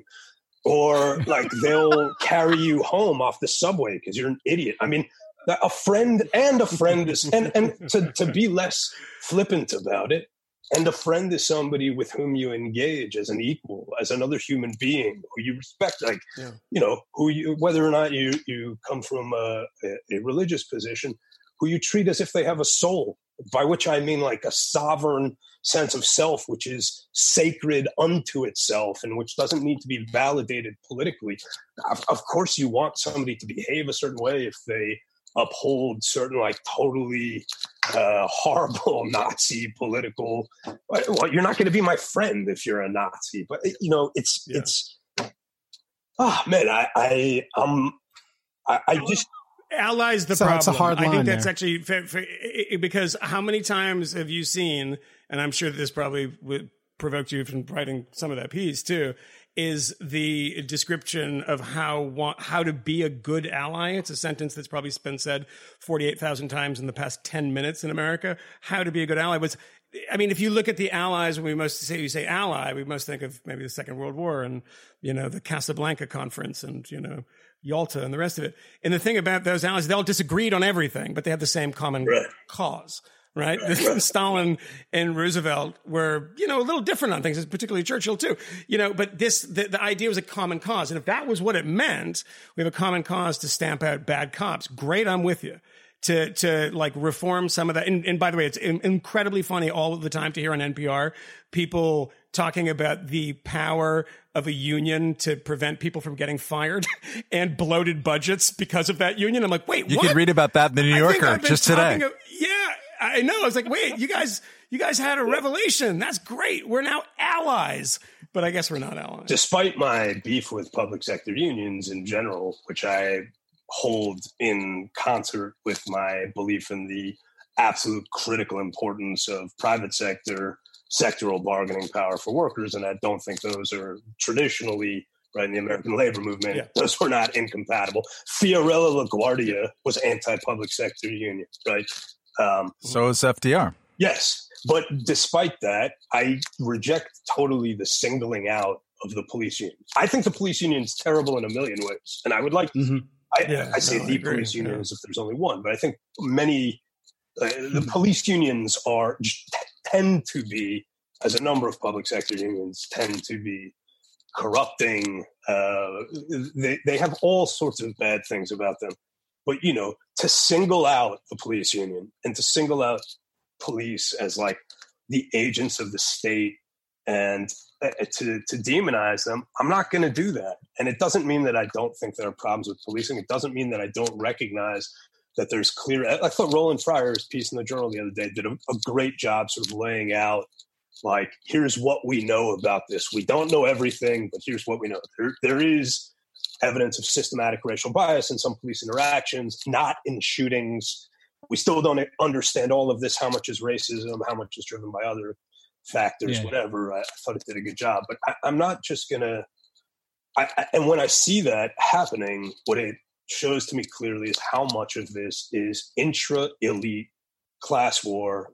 And when mm-hmm. when you talk about why is this happening now, the reason why it's happening now is because we the institutions of the functioning liberal meritocracy and of the the, the kind of private sector engines of the economy in this country um, have been two things have happened. They've been hollowed out and they've been displaced. So in cities in particular, right, like the, you, you can still find sort of vital hubs of uh, entrepreneurial and uh, manufacturing activity in parts of America. It's not that it doesn't exist anywhere, though there's far less of it.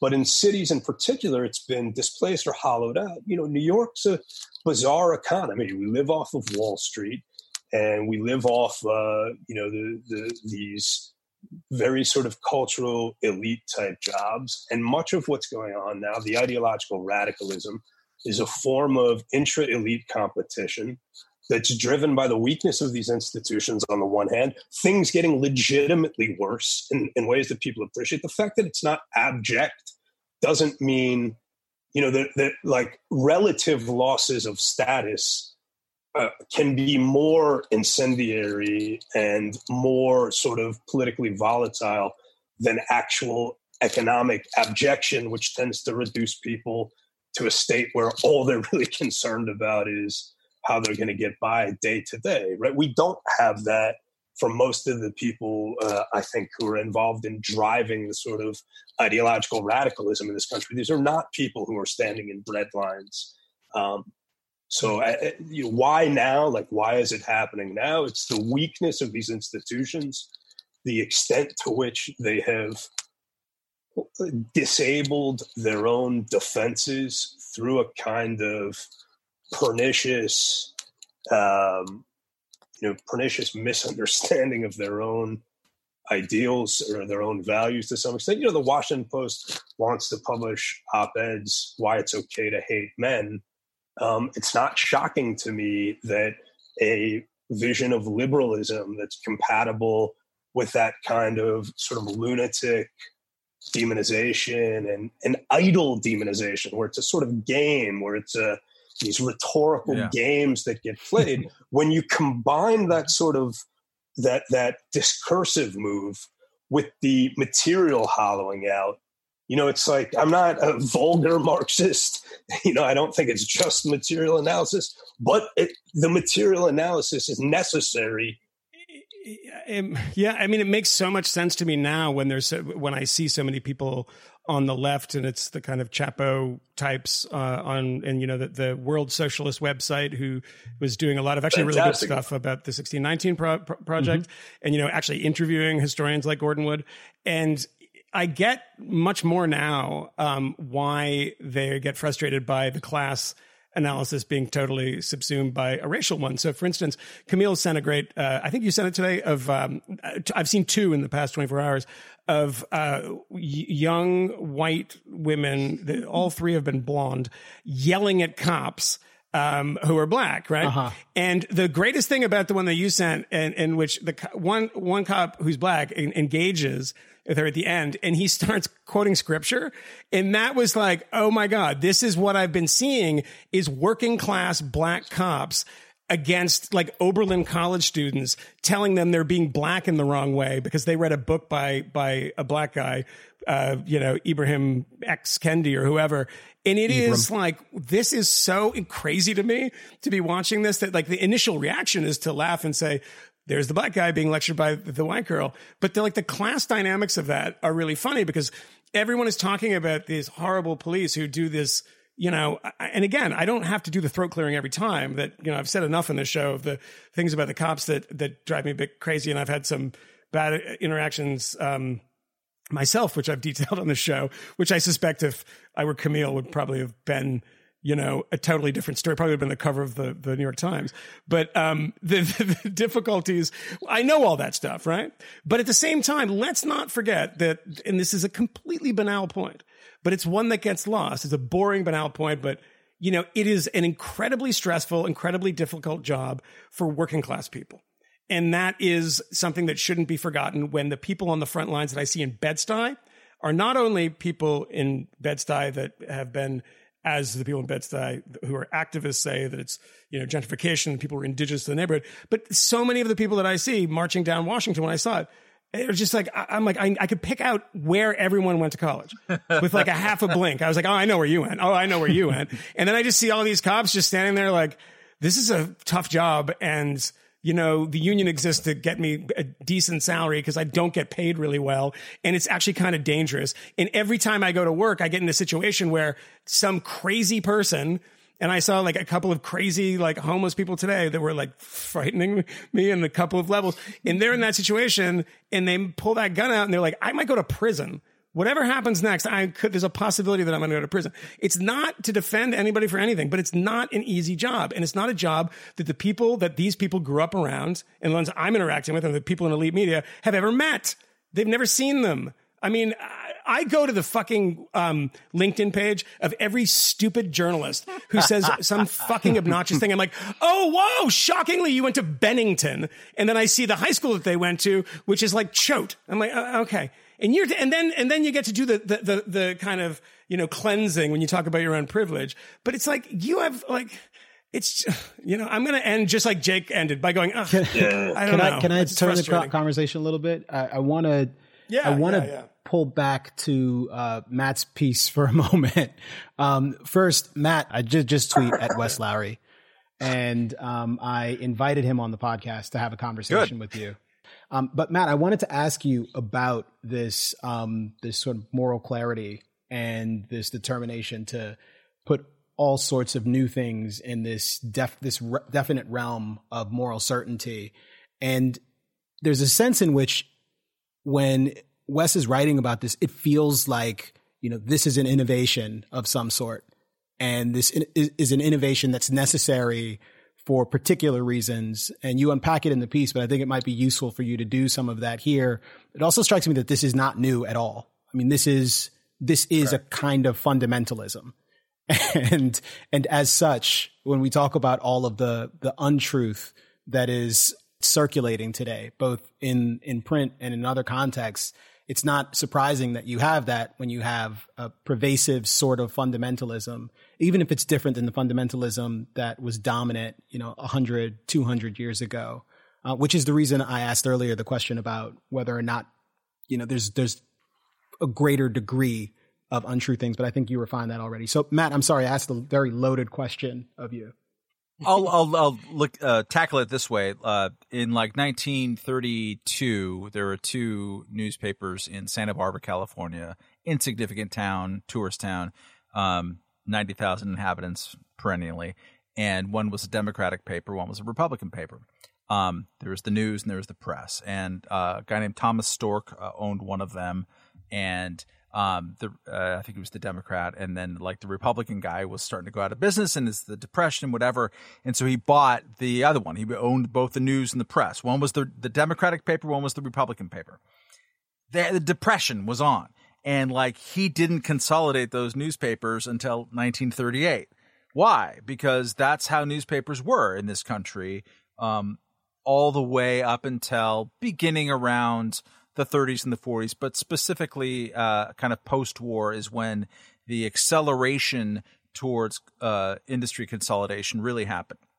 So pre war, you would have uh, papers that had more like uh, England uh, and more like New York, which is an anomaly in newspapering in the country, which almost like coronavirus, you know, the, the New Yorkification of the way that we think about uh, journalism um, distorts the way that actually journalism is done. Everyone tries to be the New York Times without understanding that the New York Times is a product of an unusually competitive newspaper market.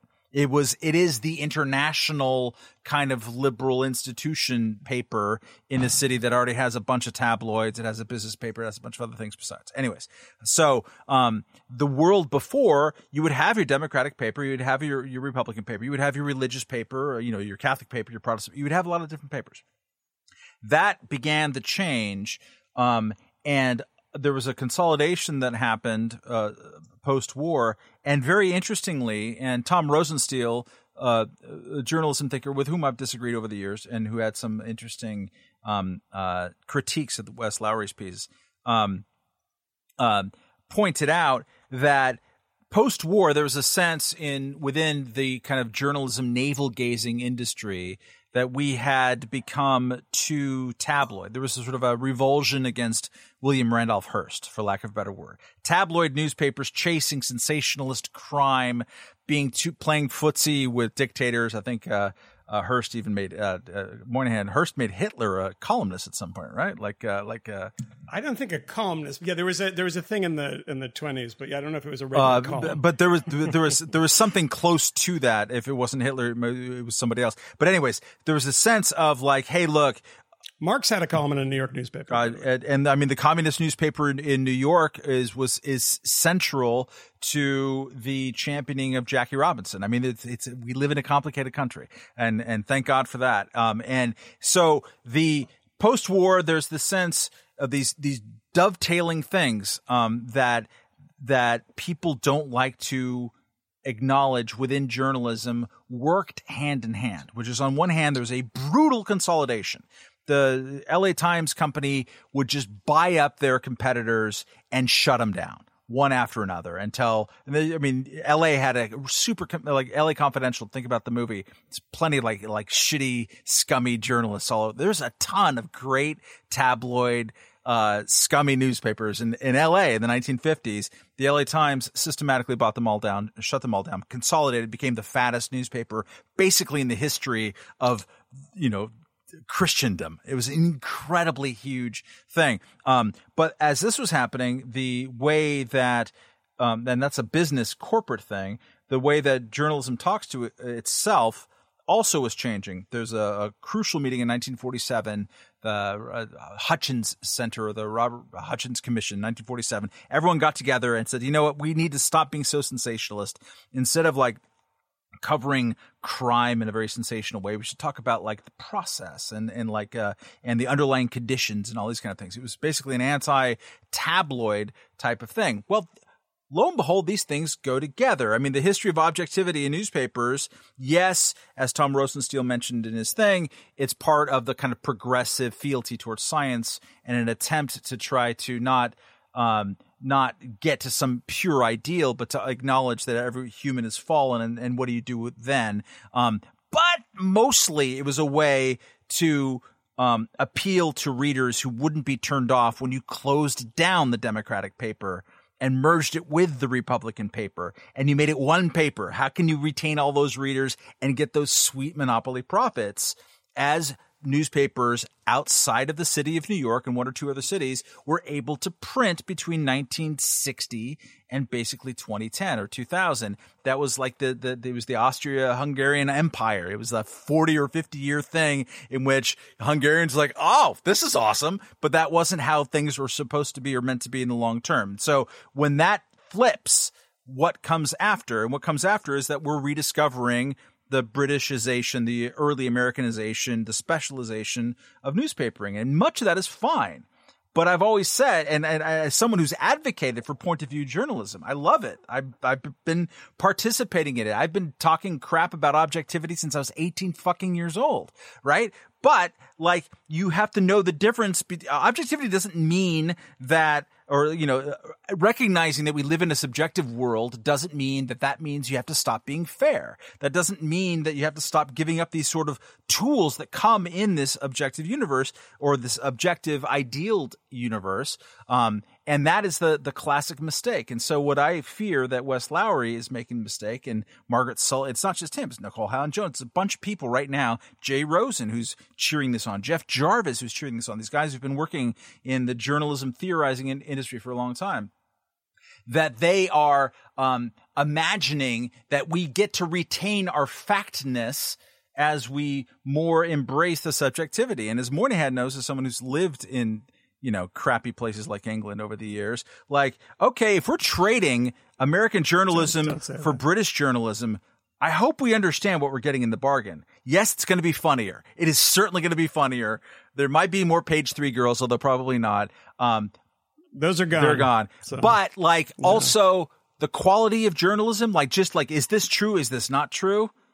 It is no contest, or it has traditionally been no contest. It is much less true there than it is now. And so my worry is as that people are saying like, oh, okay, we're going, we're going to embrace and own our own subjectivity so that we can call, you know, the, the Trump coalition a bunch of poopy heads or whatever, or call more people racist than they are, that they are, are willfully abandoning and by their actions and by the way they react to events, it seems to me that they are exhibiting their lack of concern for when things get sloppy and factless out there. And I think that is the immediate future. And to distill it into one sentence, if you say to yourself, objectivity is impossible, well, you're right.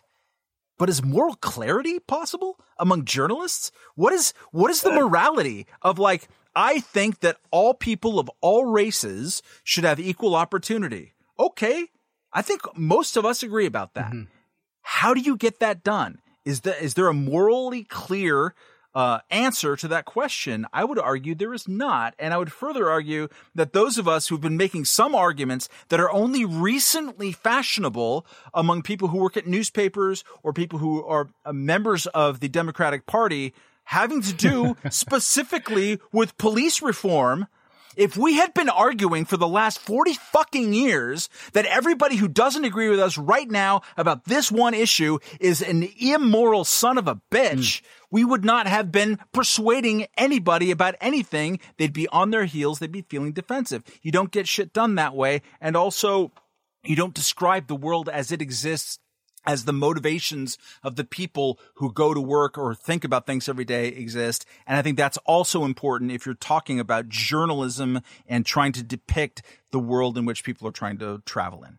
The end. Camille, what were you laughing at? Uh, yeah, that, uh, I have to ask because I was going to add something, but you were that laugh was way too hard. It was that was like an uproarious. It laugh. was a tweet in response to my invitation to to Wes. That's what I was thinking.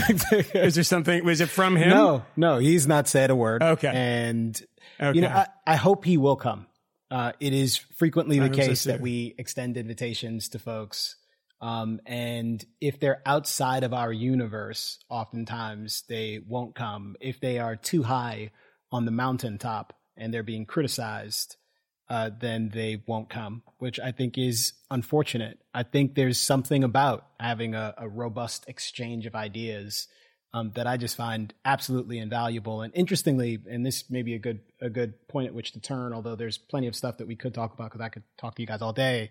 Um, I, I we were having a brief conversation about our tribe, whatever this thing is, and there is a, a universe of people um, who both frequent this podcast, which is to say that they they show up perhaps more than one time. Um, that's generally a pretty good indication that they're part of our tribe.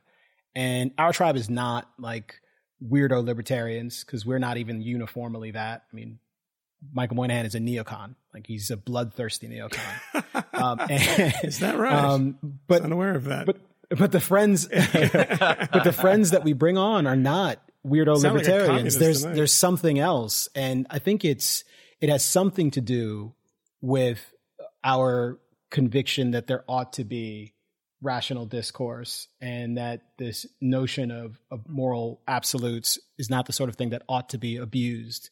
Um, and that dissent even about important things is not merely tolerable.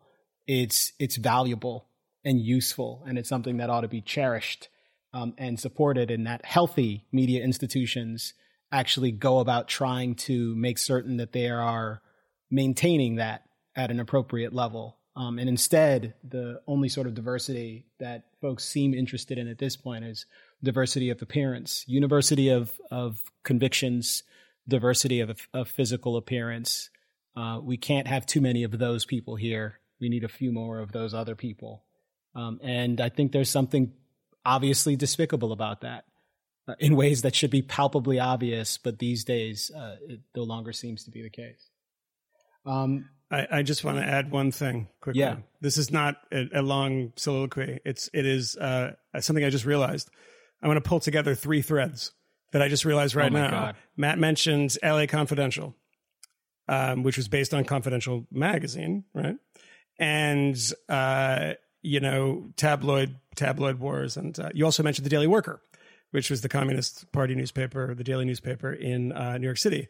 Um, and a few days ago, we talked about Gone with the Wind hmm. and the HBO uh, removing that. What do all those th- three things have in common? Well, the Daily Worker's film reviewer in 1939 was a man named Howard Rushmore. And Howard Rushmore wrote a review of Gone with the Wind and submitted it to the paper. And the paper said this is not sufficiently attacking Gone with the Wind. Oh, Gone with the Wind is a movie that is that is not something that we should say. And he said, okay. Let me pull this back. I'm going to rewrite it. This is how it went, the editorial process of the Daily Worker. And he said, I want to praise his technical achievement. And I'll just say, you know, the, the, the slavery stuff is bad. So they fired him and he was fired from from uh, as the film reviewer for for the Daily Worker. A few years later, Howard Rushmore became the editor of Confidential magazine, and was quite a quite a you know very good at this and uh, um, hated, widely hated, and became more and more anti-communist as as as he went on, and then became quite friendly with Joe McCarthy. And McCarthy's people actually said he's too crazy. We actually have to back him up. We we, we actually it's too much for us. And he was a fire breathing, like the kind of you know dopey version of Whittaker Chambers. And this all ends, by the way, with the great tabloid moment on the cover of the New York Daily News when Howard Rushmore is in a cab um, with his lover, young, much younger than him, on the Upper West Side, and has an incredible row, and turns uh, to her and shoots her in the face, What? and kills her, and then shoots himself. And the cover of the Daily News the next day is a picture of the two bodies slumped in the cab on the Upper West Side, and that started with a man who was fired because he said that Gone with the Wind was not a bad film, and they said no, it's it's a slave pro slave. I mean, great story. To be to be clear, a great story. But what was the fucking headline? That's what Jacob Siegel wants to know. the Daily News headline wasn't um, great. Uh, Confidential's ex boss slays wife, comma self, and another one I think is interior.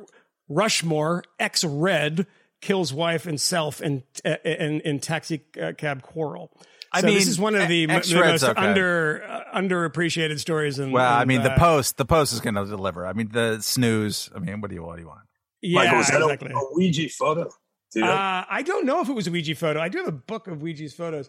I um, think I remember that one from him, but it would have maybe not been because I think this was maybe nineteen early sixties or something. But uh, but an incredibly strange man, uh, and that and, and you know, it actually one one other final point is that is that uh, w- when we say where did this come from, and I asked this question before, is that you know these kind of victories, it's just. Black Power and the Black Power movement was considered, you know, something that mm-hmm. that the Black Power people lost, and the, you know, Bayard Rustin won, and SNCC won, and the Panthers lost, and you know, Huey Newton was murdered in a squalid little drug deal in o- Oakland in the early 1990s, mm-hmm. and totally forgotten about. But if you look at it, it actually kept going, and it, you know, it, it was a long march of the institutions. I sent you something uh, today, uh, Camille, about a professor, former professor of mine, the great Julius Lester, who's uh, o- often forgotten about, a great you know, had a weird Marxist period. He be, he, he became Jewish. Uh, Tablet wrote something about about his uh, conversion to Judaism because he found one uh, relative in Alabama that's I think his last name was Altshul was like you know great something, and he he he had been accused of anti-Semitism, but he criticized James Baldwin, who he was very very close friends with, and called him Jimmy. Uh, when Baldwin came to UMass Amherst, where where he taught, to do a class and was addressing in 1984, addressing Jesse Jackson's Town comments. And so uh, uh, Lester later wrote about this in, in, in his, in a book, uh, cause it was like Songbird or something. And, um, the Afro Am department, which was what it was called at the time, uh, got together and, and he got fired from the Afro Am department at University of Massachusetts. He ended up teaching in the, in the Judaic studies department because he had criticized, um, Baldwin, and this is 1990, I think. And he and and the, the they the, fac, the faculty got together and they issued a report, which was later the chancellor of UMass said we don't support this report, but they referred to Julius Lester, the great Julius Lester, as an anti-Negro Negro. And they kicked him off the staff. And and this stuff has been happening for a very long time, but it's just sort of happening all over the place now. And that's why I sent you the Lester stuff today. I got to say two things. Speaking of that a- anti-Negro Negro remark, makes me think about it. That's insane. So Adolph Reed, Yes. right, who's a was a CUNY, right? uh, no, he's not a CUNY anymore. I'm not sure where Reed is now, but he's a a real like Marxist Yeah. uh, professor historian who's been a, you know long before the DSA became um, yeah. an elite social club. Uh, Reed was involved in Marxist left wing politics. Um, I don't know the full details on this, but my understanding is that Reed was supposed to give a talk in Brooklyn a few weeks ago, and his talk was essentially shut down. Um, I, and I believe it was shut down by a DSA chapter. If I'm wrong about that, I, I apologize, but I believe that that happened. I believe that Reed, who is, I probably should mention black, so called black, he uh, was supposed to give this talk. The talk was shut down because he's supposed to be, you know, a kind of vulgar class reductionist who's insufficiently. I mean, Reed is, you know, totally hostile to sectarianism, as you know, a normal human being should be, but in his case, also because it conflicts with his idea mm-hmm. of um, class mm-hmm. solidarity and, and of class conflict, which it does, mm-hmm. obviously, and which is also, in my opinion, a very good reason to object to it. But you know, you you talk about like who's going to benefit from all of this ferment that's going on right now. What are the outcomes of this going to be? Because we're in this bizarre sus- suspended period. We're stuck in our houses for a long time. Now there are these incredible spectacles in the streets. Um, uh, uh what's the outcome of this going to be? Uh, we see like the the fact that the economy has just been completely short circuited and sort of half went on a, off a cliff has kind of been lost in all of this, right? But when all of this is said and done, and when the New York Times has a new editor and Bon Appetit magazine has a new editor, and I'm not saying nothing will good good will come from this. Certain good things already have come from it, right? 50A in New York is a, a good police reform. There are, but all in all, who's going to benefit from mm-hmm. this? Right? Like if you believe in, you know, I said before, I don't want to be anybody's ally. I don't want to be anybody's ally. You know, I, I have human beings are my friends, or they're my acquaintances, or they're my enemies. Those are my, or I'm you know, family would be the fourth category, I guess. But, but I do believe both. Yeah, yes. In a superposition, both. But, uh, but I do have attachment to like you know, kind of older romantic ideas of solidarity that I find very hmm. appealing, mm. and uh, real human solidarity. Like, I don't think that everybody involved in the Black Lives Matter protests uh, is captured by the excesses of the elite ideology. In fact, I think the larger the protest, there might, this might be different this time because they're so overwhelmingly sort of co-opted at this point but i know from covering these protests in 2015 the vast majority of people particularly you know black people from working middle class neighborhoods in new york are not out there for some elite intersectional agenda. They're out there saying we want to be treated fairly by the cops. We want to be treated with dignity. And and we want to be recognized in a way fully recognized like the desire for real full recognition which gets complicated but is part of this and it's understandable. All of those things let's call them all of like the reasonable sympathetic maybe just truly just impulses that go into this are getting channeled into something that's going to produce outcomes, in my opinion, that are not going to redound to their benefit at all, that are going to work to the detriment of the vast majority of these people. If you think that what's going on right now is going to make the life of the average black person in America better, I got news for you. You know, yeah. we'll see what happens. I don't see that being the outcome. The New York Times getting a new editor, uh, a, a movement among people who not only represent a minority position, but seem not to care at all that the vast majority of Americans and the majority of Black Americans don't have any interest in stuff like police abolition. You know, I don't see this working out well for people. I'm sorry to be ranty right now, but it's I I, I just like the the degree to which that just doesn't matter in these conversations, the degree to which the actual impact of these upheavals right now are kind of ignored or subsumed into some moral calculus, it it, it appalls me. And I, I do think about like mass unemployment, mm. the economy's going off. Black Americans disproportionately impacted by this. Well, you, by the way, you're right. Adolph Reed's, I'm just confirming this for you. There's a Google document produced by uh, local DSA chapters that did tried to cancel him. And um, they linked to the article that he wrote in Common Dreams, the left wing website, um, and uh, about COVID. And I scrolled through and I said, oh, half of this was written by Camille Foster. The other half was written by a Marxist uh, historian, because this sentence is what, what irks them. It cannot be stressed enough that race is not a natural category. It is a fiction, an entirely made up idea with no grounding outside of abstract and arbitrary taxonomies. Mm elaborate just so stories of human difference. And at the end of this uh, long paragraph, he says a claim that black people are especially vulnerable as black people to COVID 19 or any contagion mm-hmm. is as preposterous as a claim that unicorns are especially, especially vulnerable. Holy Spirit. And this was the piece. Yeah, we've talked about uh, and, that and before of course, here. It goes on with him to be, it's, it's, it's going to be class, but, but yeah. Yeah, let's get him on. To add that you were right. a, let's get him a great, on. a great piece, and and very much, very on. much like Barbara Fields in that way that their their critique of race um, it runs parallel to their uh, other political interests, which happen to diverge pretty sharply from mine.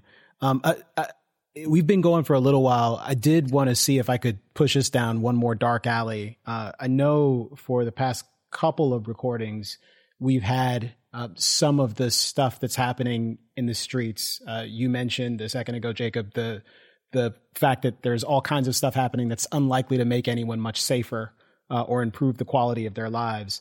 I will mention that one of the New York State police uh, reforms that's been adopted is a new piece of legislation that criminalizes calling the police um, for erroneous reasons, specifically because it's like a black person sitting in front of you or standing in front of you.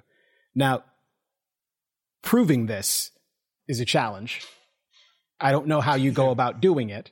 It sounds like a very difficult law to enforce, uh, which might mean that is an opportunity for all sorts of terribleness to take place. Um, or it's just another law that sits on the books until one or two people get abused with it. I'm not sure. In either case, in addition to some legislative changes, we know there have been a great many cancellations over the course of the last couple of days. We saw two uh, fairly prominent actresses abandon their roles in animated shows because they were voicing young biracial girls. And this is important. Biracial. This is important. Young, specifically biracial girls, which apparently, if you are biracial, a white person can't play you, but a black person can. This is the one, Has the one to. drop rule. It's just, it- this is the only fair way to adjudicate these things. It's absolutely stupid. And I, I use the, I use the, the, the word biracial. Um, I think biracial is a, is a stupid word. It doesn't make any sense because race is stupid and the notion that you are uh, sort of purely white or purely black in some sort of fundamental sense, and then you become half seas uh, afterwards is is wrong. And I know some biracial people will hear that and perhaps get offended, but I don't care. Uh, but in addition to that, statues, syrup, um, stained glass windows of Jesus, uh, well, white Jesus in particular, all bad things that need to go away. Um, but there's been a lot of statue stuff recently. And Matt, I know this is something that you've perhaps had a bit of a, a bee in your bonnet about. Initially, it was Confederate statues that were getting pulled down. Now it's expanded to a great many other kinds of things. And the the thought that I've had Norwegian abolitionists it's, it's all sorts of stuff. Uh, essentially, if it's old, we want it to come down. And and I thought uh, most of this is about some sort of tangential connection to slavery. Who where where is it? The place that has like plantation in their name and no one knew it. Providence. Providence. Providence. Ro- Ro- Rhode Island. Providence, Yeah, yeah. which is like the greatest like religious freedom. Now- you know, Roger now did- Williams Roger is an Williams, yeah. absolute hero. Yeah. The Providence is Providence well known for having had plantations filled with slaves. No, Yeah, Not because not all of. plantations Nope, had never did. slaves. no. But here just, we are. They just had a, Yeah. the, the word uh, plantation. Uh, my favorite of these ones is um, is it's hard it's hard to pick from, uh, but like Favorite. So many in Whittier, California, in the in the in the shitty town. Richard I s- Nixon's town. I say that with affection. Hey, you're Belinda Whittier. Yes, we, he went to Whittier College, right? Uh, Whittier, California, uh, where uh, my uh, brother works at a hospital. Um, uh, Francis Greenleaf Whittier. Jesus, you goddamn northeastern abolitionists! You have the worst names. Double barreled. But like, note the word abolitionist is in there. They his uh, thing was defaced with like uh, you know BLM and, and other kind of stuff. It's like no, like the town that he that's named after him, and which the you know this this memorial is in. You might like read up on it, who he is before you like spray paint stuff. Uh, it's it's amazing, and it happened in, in Wisconsin too. There was another. There was Yeah, another. Wisconsin was the Norwegian abolitionist and the gay Democratic, like local state senator or something who was punched in the face for taking a picture of it. It's like, man, you guys are Um, Yeah, missing on every possible assaulted frontier. uh, in San Francisco and Golden Gate Park, um, which I mean, fair enough. Don't go to Golden Gate Park, but uh, uh, uh, let's talk about personal history there. But like, uh, it wasn't just Ulysses Grant, which is a very interesting kind of like how do you get there. Um, uh, ar- arrival. Some people who are not smart, it's like, oh, he was a slave owner, um, and all of, just go Google that before you ever say that or repeat that because that's a very interesting story that Um, it, it, Google that and also Frederick Douglass's eulogy Yeah. for Ulysses uh, Grant. Uh, that should We all know Frederick Douglass was an Uncle Tom, so he doesn't count. Just That's true. Yeah. Um. Uh. But also, like they defaced Cervantes. Cervantes, the uh, Don Quixote author, who was, if not quite a slave, was an indentured servant for like five years. So yeah, I mean, I think the basic uh, thing obtains, and, and it's not hard for the vast majority of everyone to understand. It's like this. It's a. It's a weird elite kind of uh, parlor debate about like, oh well, you know, maybe the statue puller downers have gone too far. Maybe they haven't. Like, no, dude, mobs don't get control statues or anything else. I don't else. get to decide what's history. It's just that's also they're- that's but bad. they're not even they're not it's not like they're making a determination about cervantes right i mean these are this is the exercising of collective passions that have no rational basis that are not instrumental attempts to achieve hmm. one policy or the other they're not like grant has to go because he violates x principle that we have you know, I get I got accused after this piece. One of the criticisms I got after I wrote this recent piece was that like I placed too much faith in rationalism. You know, but like I'm not a rationalist at all. Actually, it's it's a funny thing because I place very little faith in rationalism, and the thing I was trying to defend in that piece was not like rationalism as an epistemological method or something. I was trying to defend what Camille was talking about before, which is the possibility of argument and conversation and critique. That's what I'm invested in. You know, I don't even care if it's reasonable. You know, I it could be unreasonable as That's- long as we could. That's more fun than I can I'm win. good with. That's what I want. As long yeah, exactly. But I, I, I, I look at this stuff and I, it, it's, it's not ultimately controllable in the sense you don't know where it's going to go. It doesn't know where it's going to go. It's funny, you know, the first time I appeared on this program with you guys, it's because I was worried about the alt right, and I was saying that the alt right is a real. I tried to tell you in. America, and we had I tried to tell you. I- listen, and that's and, and I will tell you, largely, I think you were much more right than I saw at the time. Though I'm not a I'm not a determinist. I think things can go in different ways, but but but like one part of why I thought that at the Mhm. time, as somebody who never thought Nazis were going to take over America, like I, I was never a hysteric about it. But one reason why I took it seriously is I take collective passions seriously. You know what I mean? Like yeah. I take irrational impulsions seriously as drivers of human behavior, particularly in the in the aggregate. You know, when people lose their sense of themselves and these people destroying these statues are not doing it because they have some specific enunciated vision that they think this is going to accomplish. They're just saying like you know like the past is bad. Yeah. We need to destroy the past and then we'll get to the good stuff. You know, Yeah. You know, Moynihan. I don't think uh, No, I'm sorry, Jacob. No, it's I- you know, if it's a minority, if it's a minority opinion too. By the way, I mean it's this idea of you know only the elites or X number of people have it. I mean, you can look back in the past 200 years of mass delusions like this that became problematic for countries, for continents, for civilizations, for races that were not believed by the majority of people. And so, I mean, I don't think something like that's going to happen now, but I do, I do have to myself back away from this idea. Well, it's only so many. It's like, but yeah, how much power do these people mm-hmm. have?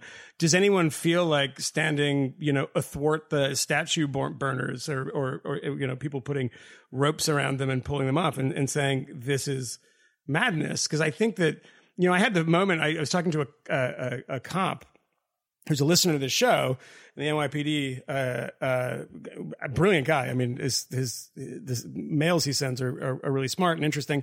And, um, I actually said to him when I was in, I was in, um, Bed-Stuy the other day and I saw that just a different feeling in Bed-Stuy of like, kind of like lawlessness.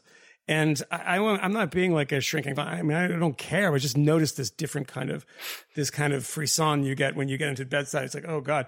And everyone's on the street and like, it's just, you know, you get that in the summer.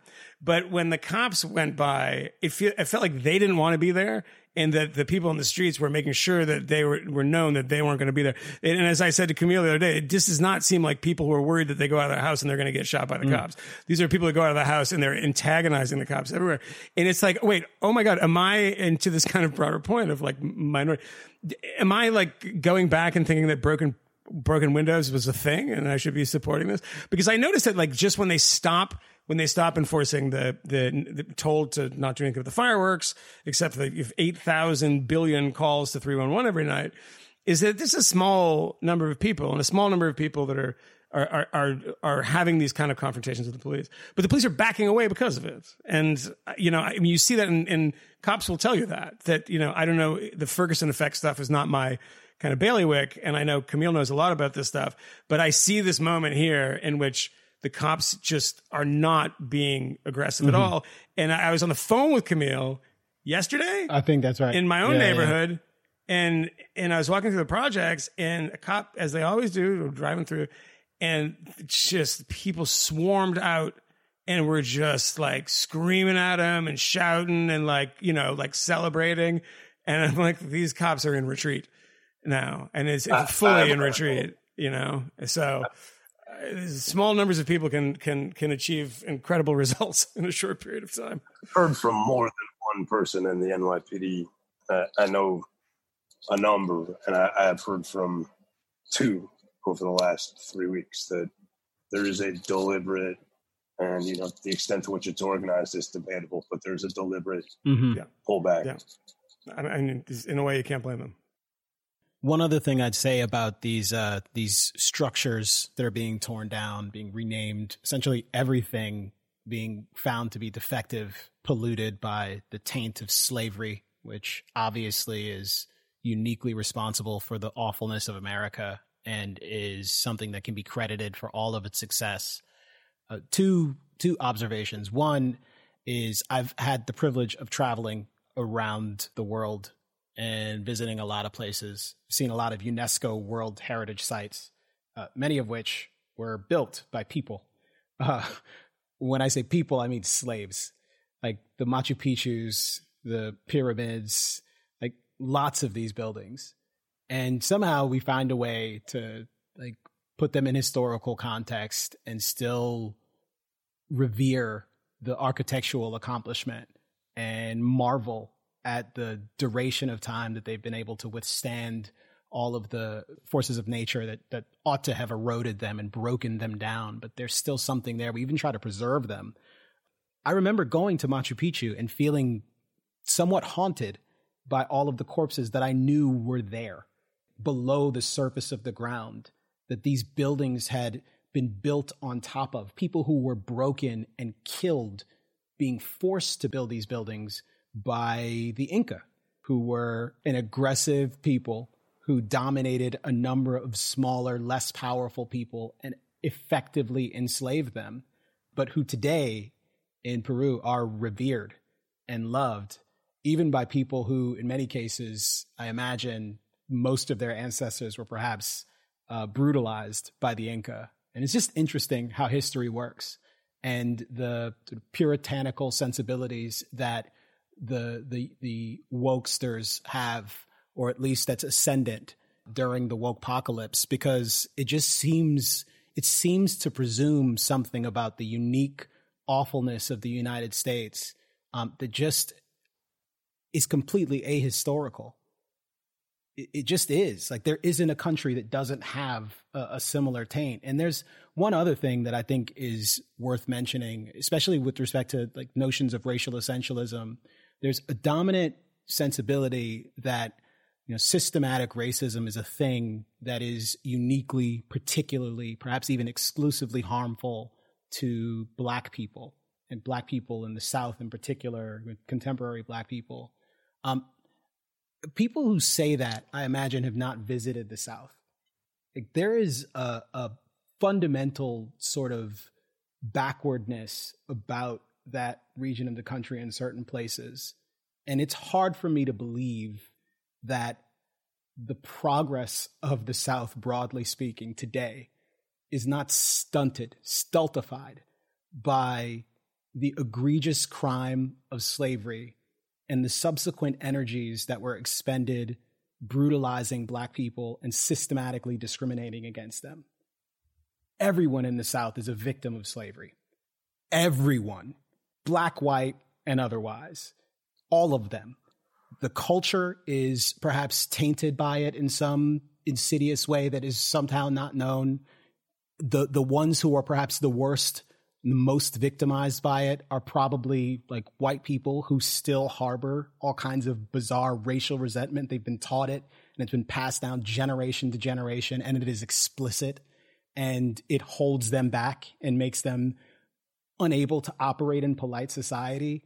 Like they're victims of systematic racism to the extent it's a thing. And quite frankly, the entirety of the United States' history, I imagine, if it had never had slavery, the entire country would be more prosperous. And it's certainly true that the South would be more prosperous. I think of all of the brilliant Africans who were imported to this country by force and pressed into service and their progeny, which must have included a couple of Einsteins that were effectively never allowed to achieve anything. They were robbed of opportunity. Like they lost. And yes, their progeny perhaps led a, a, less wonderful life because of it, but it's hard to say. But it's certainly true that all of us lost. And that sensibility is part of why I feel like, you know, the Juneteenths, I wish that was something that we could celebrate together universally because both overcoming slavery and recognizing the awfulness of slavery, like the injury is all of ours. It is collective. It belongs to the country. And in the same respect, the victory belongs to all of us as well. And I don't think it's a mistake to call it a victory. And I, I'll talk about the obscenity of reparations another day. But I've said enough. Camille, I'd recommend to people, and what you said, I think I recommended to you too the other day, is um, James Oakes, who is a professor of history at CUNY, um, was on the uh, a podcast called Manifold. Mm. I think it's uh, somebody who was just canceled, Stephen. Uh, yes, I'm, I'm forgetting his name. From Mich- Michigan. Yeah, yeah. Stephen Yeah, yeah, that's yeah. right. That's right. It was the genesis so he, of the Slate Star to, Codex um, uh, cancellation, not cancellation, but the the end of that blog. So sorry, but go ahead, please. Yeah, no, we'll and and I think we'll probably Patreon talk about yeah. that too. But James Oakes uh, talks on that podcast for a, a, good hour and a half about these very things, um, and has a, mm. has a very good um, has a very good discussion about uh, the actual economic damage that uh, slavery uh, did to the South and the competition of the North, which you know, the, the, the which was much more economically mm-hmm. robust. Mm-hmm. Uh, be, because it, it, didn't have slavery. Yeah. That this is sort of the postbellum stuff, but it's worth it's worth listening to. You might disagree with some of it, yeah. but um, but uh, really really interesting, and it's specifically on the 1619 pro- yeah, project. But the guy's name is James Oakes, and uh, a brilliant guy, and I learned a lot from and, it. And so. not just and not just slavery, like Jim Crow, all all of it, the redlining, oh, all yeah, of yeah, it, yeah, yeah. all of it sure. injured all of us collectively. And that's not to say that it didn't have particular effects. And it's not to suggest that some of the disparities that persist today are attributable to those harms, those past harms. But the, the injury is collective. The notion that all of these benefits have accrued to white people because of the disadvantages and awfulness visited upon black people, it, for anyone who has like a basic understanding of economics, the, the claim is somewhat absurd. Like it doesn't make it doesn't actually make sense. Um, maybe there was less competition for a job or something like that, but that that sort of systematic oppression isn't benefiting the country. That actually takes something from you. It costs something. Um, and I think even having harbored that sort of awfulness, it haunts you in a way. Even the upheaval that we're dealing with now, the the perhaps mass panic, it's fair to call it, all of it is related to that. We're still paying the cost of this thing. I think it's a widespread misnomer that, and you see this a lot um, uh, in in various critiques that like we got rich because of slavery. It's the whole uh, King Cotton myth. Yeah, it's silly. And yes, I th- I think the way that you portray this, Camille, is the right way. If just think about it in this way, and don't want to belabor the point, but like, what do international economists or people who look at global development what is like the the precondition to get out of poverty? Okay it might be trade it might be this might be this policy but really it's about do you let your girls go to school? Mm. right? Because if you don't let your girls go to school that means that they're working from the age of eight. That means you are not educating half or more than half of your workforce. Like it's just a fundamental. You are, are you are locking up all of this human potential to imagine that the locking, the literal locking up of human potential is going to somehow benefit people on net or benefit even a class of people who are adjacent to them. I think, um, it actually doesn't make any sense. Yeah. Um, and it's worth pointing that out sometimes. There were a, a great many more more slaves in South America, more slaves in Brazil. Like and, and for a long, Well, if you start, a if you start renaming of time. thing because of and and like renaming things for conquistadors, I mean, you got to rename everything in Mexico. But by the way, I'm just saying that those Um, places, the whole those country places has don't renamed. have the prosperity that the United States does today. Like that argument doesn't make Uh, sense. Uh, one more uh, recommendation for listeners is um, Matt. You were talking about the King Cotton stuff. Uh, the, the, I bought an ebook just kind of blindly. Uh, Philip Magnus. I don't know if you Yeah. uh, know him. Uh, uh, yes, the American Institute for Economic uh, Research, I guess. Yep. Uh, the 1619 Project, a critique. Um, it's kind of a smart economic uh, look in, in certain parts and other other, but he criticizes the whole thing. And but uh, it's five bucks on Kindle, and I found it uh, pretty pretty rewarding. Um, and one final thing about about changing names, I know that there's been, and I don't want to get into this, but I know there's been um, a series of uh, 30 Rock episodes. and We were trying to get Tracy Morgan on the show because we've had some interactions with him. him. Uh, they were taken. They were taken off. Yeah, we're gonna try. They were taken off because of uh, blackface. And so I looked and I, I opened up Amazon Prime last night to watch a movie and I saw that 30 Rock was in the main thing. I was like, should I look at those shows? I guess they've taken them off. Um, what did I end up watching? The Party. Uh, and if anyone knows The Party, no? Yeah. Bird, Birdie Num Num? This, No, is, this is like uh, Peter Sellers from 1965. is, it, it is a Peter Sellers movie. Um, Blake Edwards directed it and it is him in blackface the whole time as an Indian guy, uh, a lovable, uh, like complete half-wit Indian guy who keeps messing everything up and mistakenly gets invited to a party. It's the weirdest movie. And it, the whole thing takes place at him inside the party, like messing everything up. And it's an hour and a half. It's like, and, and it's very funny. And I was just like, funny. at what point, like, does this, does this go too? Because it's gonna, this is gonna have to go too. If those episodes are going, this is an hour and a half, or is there a statute where it's like a statute of limitations where it's like, okay, if it's before you know 2000, we allow it. This is- um, this is Singing the- in the Rain. I watched with Levy the other night. Oh, There's no. a bla- moment in it where they're walking through the studio and there's people performing, and in the back there's people doing blackface, and there's performers. I'm like, okay, this is in the t- two nights. They've just intruded upon these two things. Well, intruded upon because the party is explicitly uh, somebody in, I guess, brown face is the phrase that you use now. But I don't know. We have to take a I- I lot think- of things off of off of Netflix. I think what's going to happen is that Diversity Partners International, Hmm. um, in addition, in addition to its consulting business, which is very lucrative, So lucrative. lucrative, so lucrative. Yes. We are Um, we are taking these we a- are taking these white folk money. We are taking those white folk money. That's what we do. Why, why wouldn't they're giving it We should. We're, we're helping them. We are helping them. You're not taking it. At Yeah. Diversity Partners International, we believe in taking your money. The back half of the business is to save and then make copies of and then sell bootleg copies of everything that is on the verge of or already has been canceled. So Yeah. you start with Song of the South, called Song of the South Industries. Um, just like Gone with the Wind, the blackface episodes SOS of this, uh, the jazz singer, all of the jazz singer versions, doesn't matter which ones, like Get 'em. Uh, Eddie Murphy, I think they'll allow Eddie Murphy's skit to stay on, but like there's going to be a lot that are going to be. He came uh, back. taken. He came back to SNL uh, not long ago and did a buckwheat sketch. It was great. Listen, Yeah. the idea that the most offensive thing Tracy Morgan has ever done is black. Or ba- Don't go listen to his past Howard Stern appearances. Let oh my god!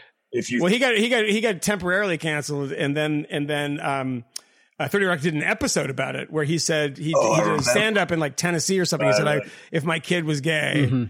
what would I, you know? Yeah, but go if Yeah, you he- actually, as as with almost all of these things, Yeah. right? It was decontextualized, and if you go back and you listen to it, look, it's like, how shall I phrase this? He says bad things if you take them literally, Mhm. but if you read the intent, like it's actually in its garrulous, burlesque, like the humane. Mhm. It is. Yeah. It's humane. Yeah. The, the thing, I hope I'm remembering this correctly. Otherwise, it's going to come off very Yeah, bad. That's okay. I think it's true. Yeah. Do it. The intent is humane, and the, it's not just the intent.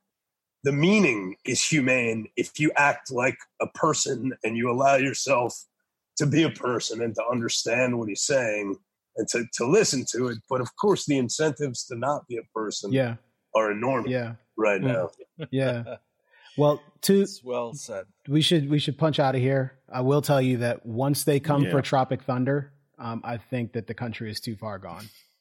There's a funny bit of Jamie Foxx talking about that, how he he uh, talked to Robert Downey Jr. about it. And Jamie Foxx, by the way, who does a very good Robert Downey Jr. impression. I think it was on Rogan. Joe Rogan. Yeah, it was on Rogan. Yeah, and it's very funny. And like these, I, I, I, I was put it this way: Jamie Foxx is not offended by Robert Downey Jr. As uh, as he uh, shouldn't. And be. and if Yeah. we're being honest, right right now, if we the three of us look at Camille, listeners can't see it, but like got a little bit of Robert Downey Jr. blackface going on Oh over wow! there. What? Holy Yeah. cow! You're, oh, you're saying I Wow, look just right? like- Oh yeah, I guess, I guess so. Yeah. I guess what you're saying. Yeah, I see that. I see, Yeah. I'm looking at a picture. of him now. Hairstyle. Yeah. yeah. Huh. It's also to be noted that the most famous, I would say, line that that character utters in the movie is is also like a different type of offensive. Don't go full Yeah. retard. Yeah, there you go. Uh, So I mean, wow, it's just, you, you're from yeah. Boston and you can't even say it anymore. Holy I only cow! do it in a Boston accent because then people understand that I'm just mocking my own people, my own Bostonians. By the way, that that changed from uh, like the etymology will uh, has changed from the beginning of this podcast. This podcast started in 2016. We dropped a lot of retard bombs back then. Yeah. Did and we? like, yep, yep. And in the in the it, and I remember we got some feedback from it. Like, ah, I'm not sure you guys can keep doing that. And at some point we stopped, and that's just how things. I march. think I would have known in 2016 not to say that. I think it was maybe just making Nope. fun of Boston people. All right. Can I say one more thing? Yeah, It was also you, Matt. Yeah. Uh, I didn't mean to catch up. I, I, for the record, because I have this in my head, and um, I don't have that many opportunities to get something like this on the record. But you know, Jones two weeks ago or so said something to me that's far more offensive than the fireworks thing, and is what she should actually apologize for. And I think she ended up deleting it and trying to explain it. But she said that um, we all know the difference between racial blacks and political blacks, Mhm. something like that. Yeah. And then uh, a woman on Twitter, she tweeted it. A woman on Twitter said, "What do you mean by that?" Something like that. And she effectively said, like, you know, if you don't know, you don't know, something along those lines. And um, Yeah. She, she deleted it, and she said that she was misinterpreted.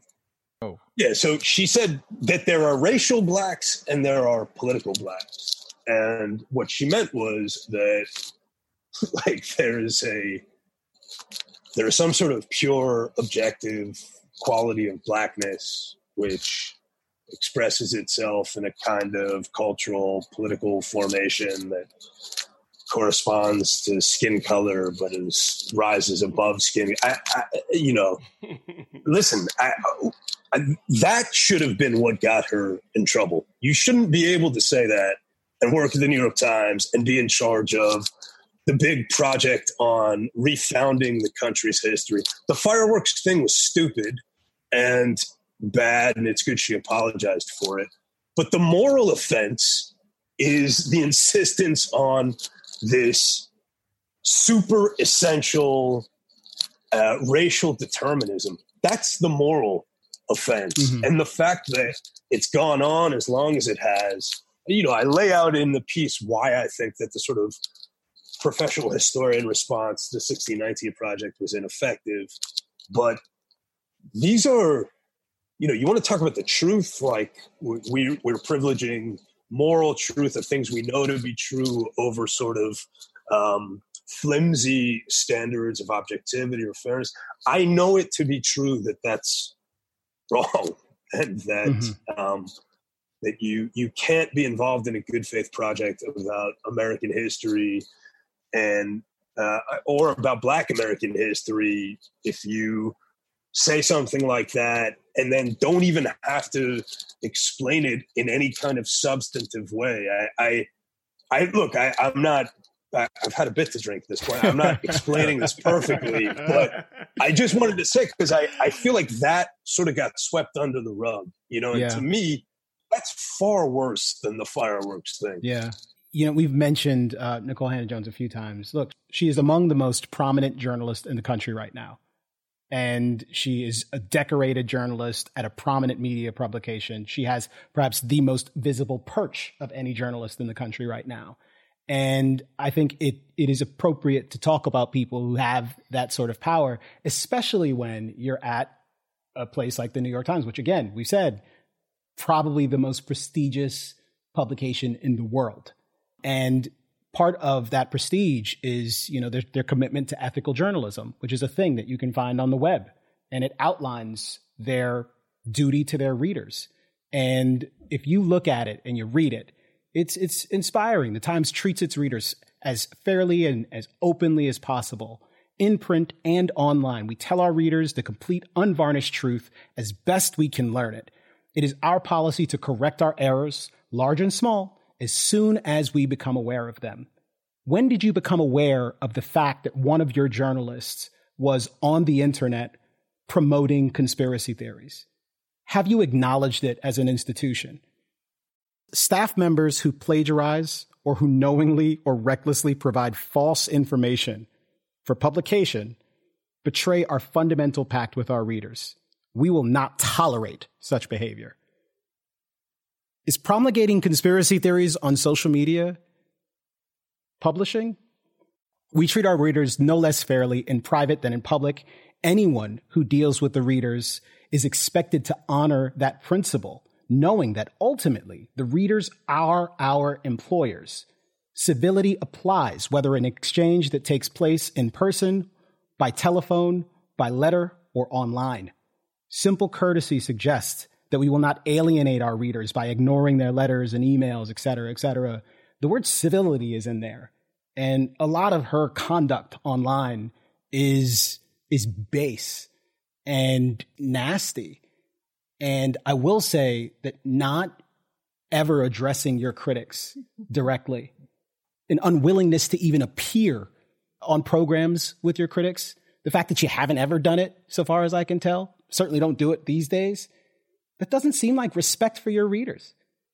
Not exposing your ideas to the bright light of genuine criticism, relegating the, the informed perspectives of serious historians to the, the letters to the editor section of your publication, that is a, a far cry from the tradition that you're supposed to be upholding.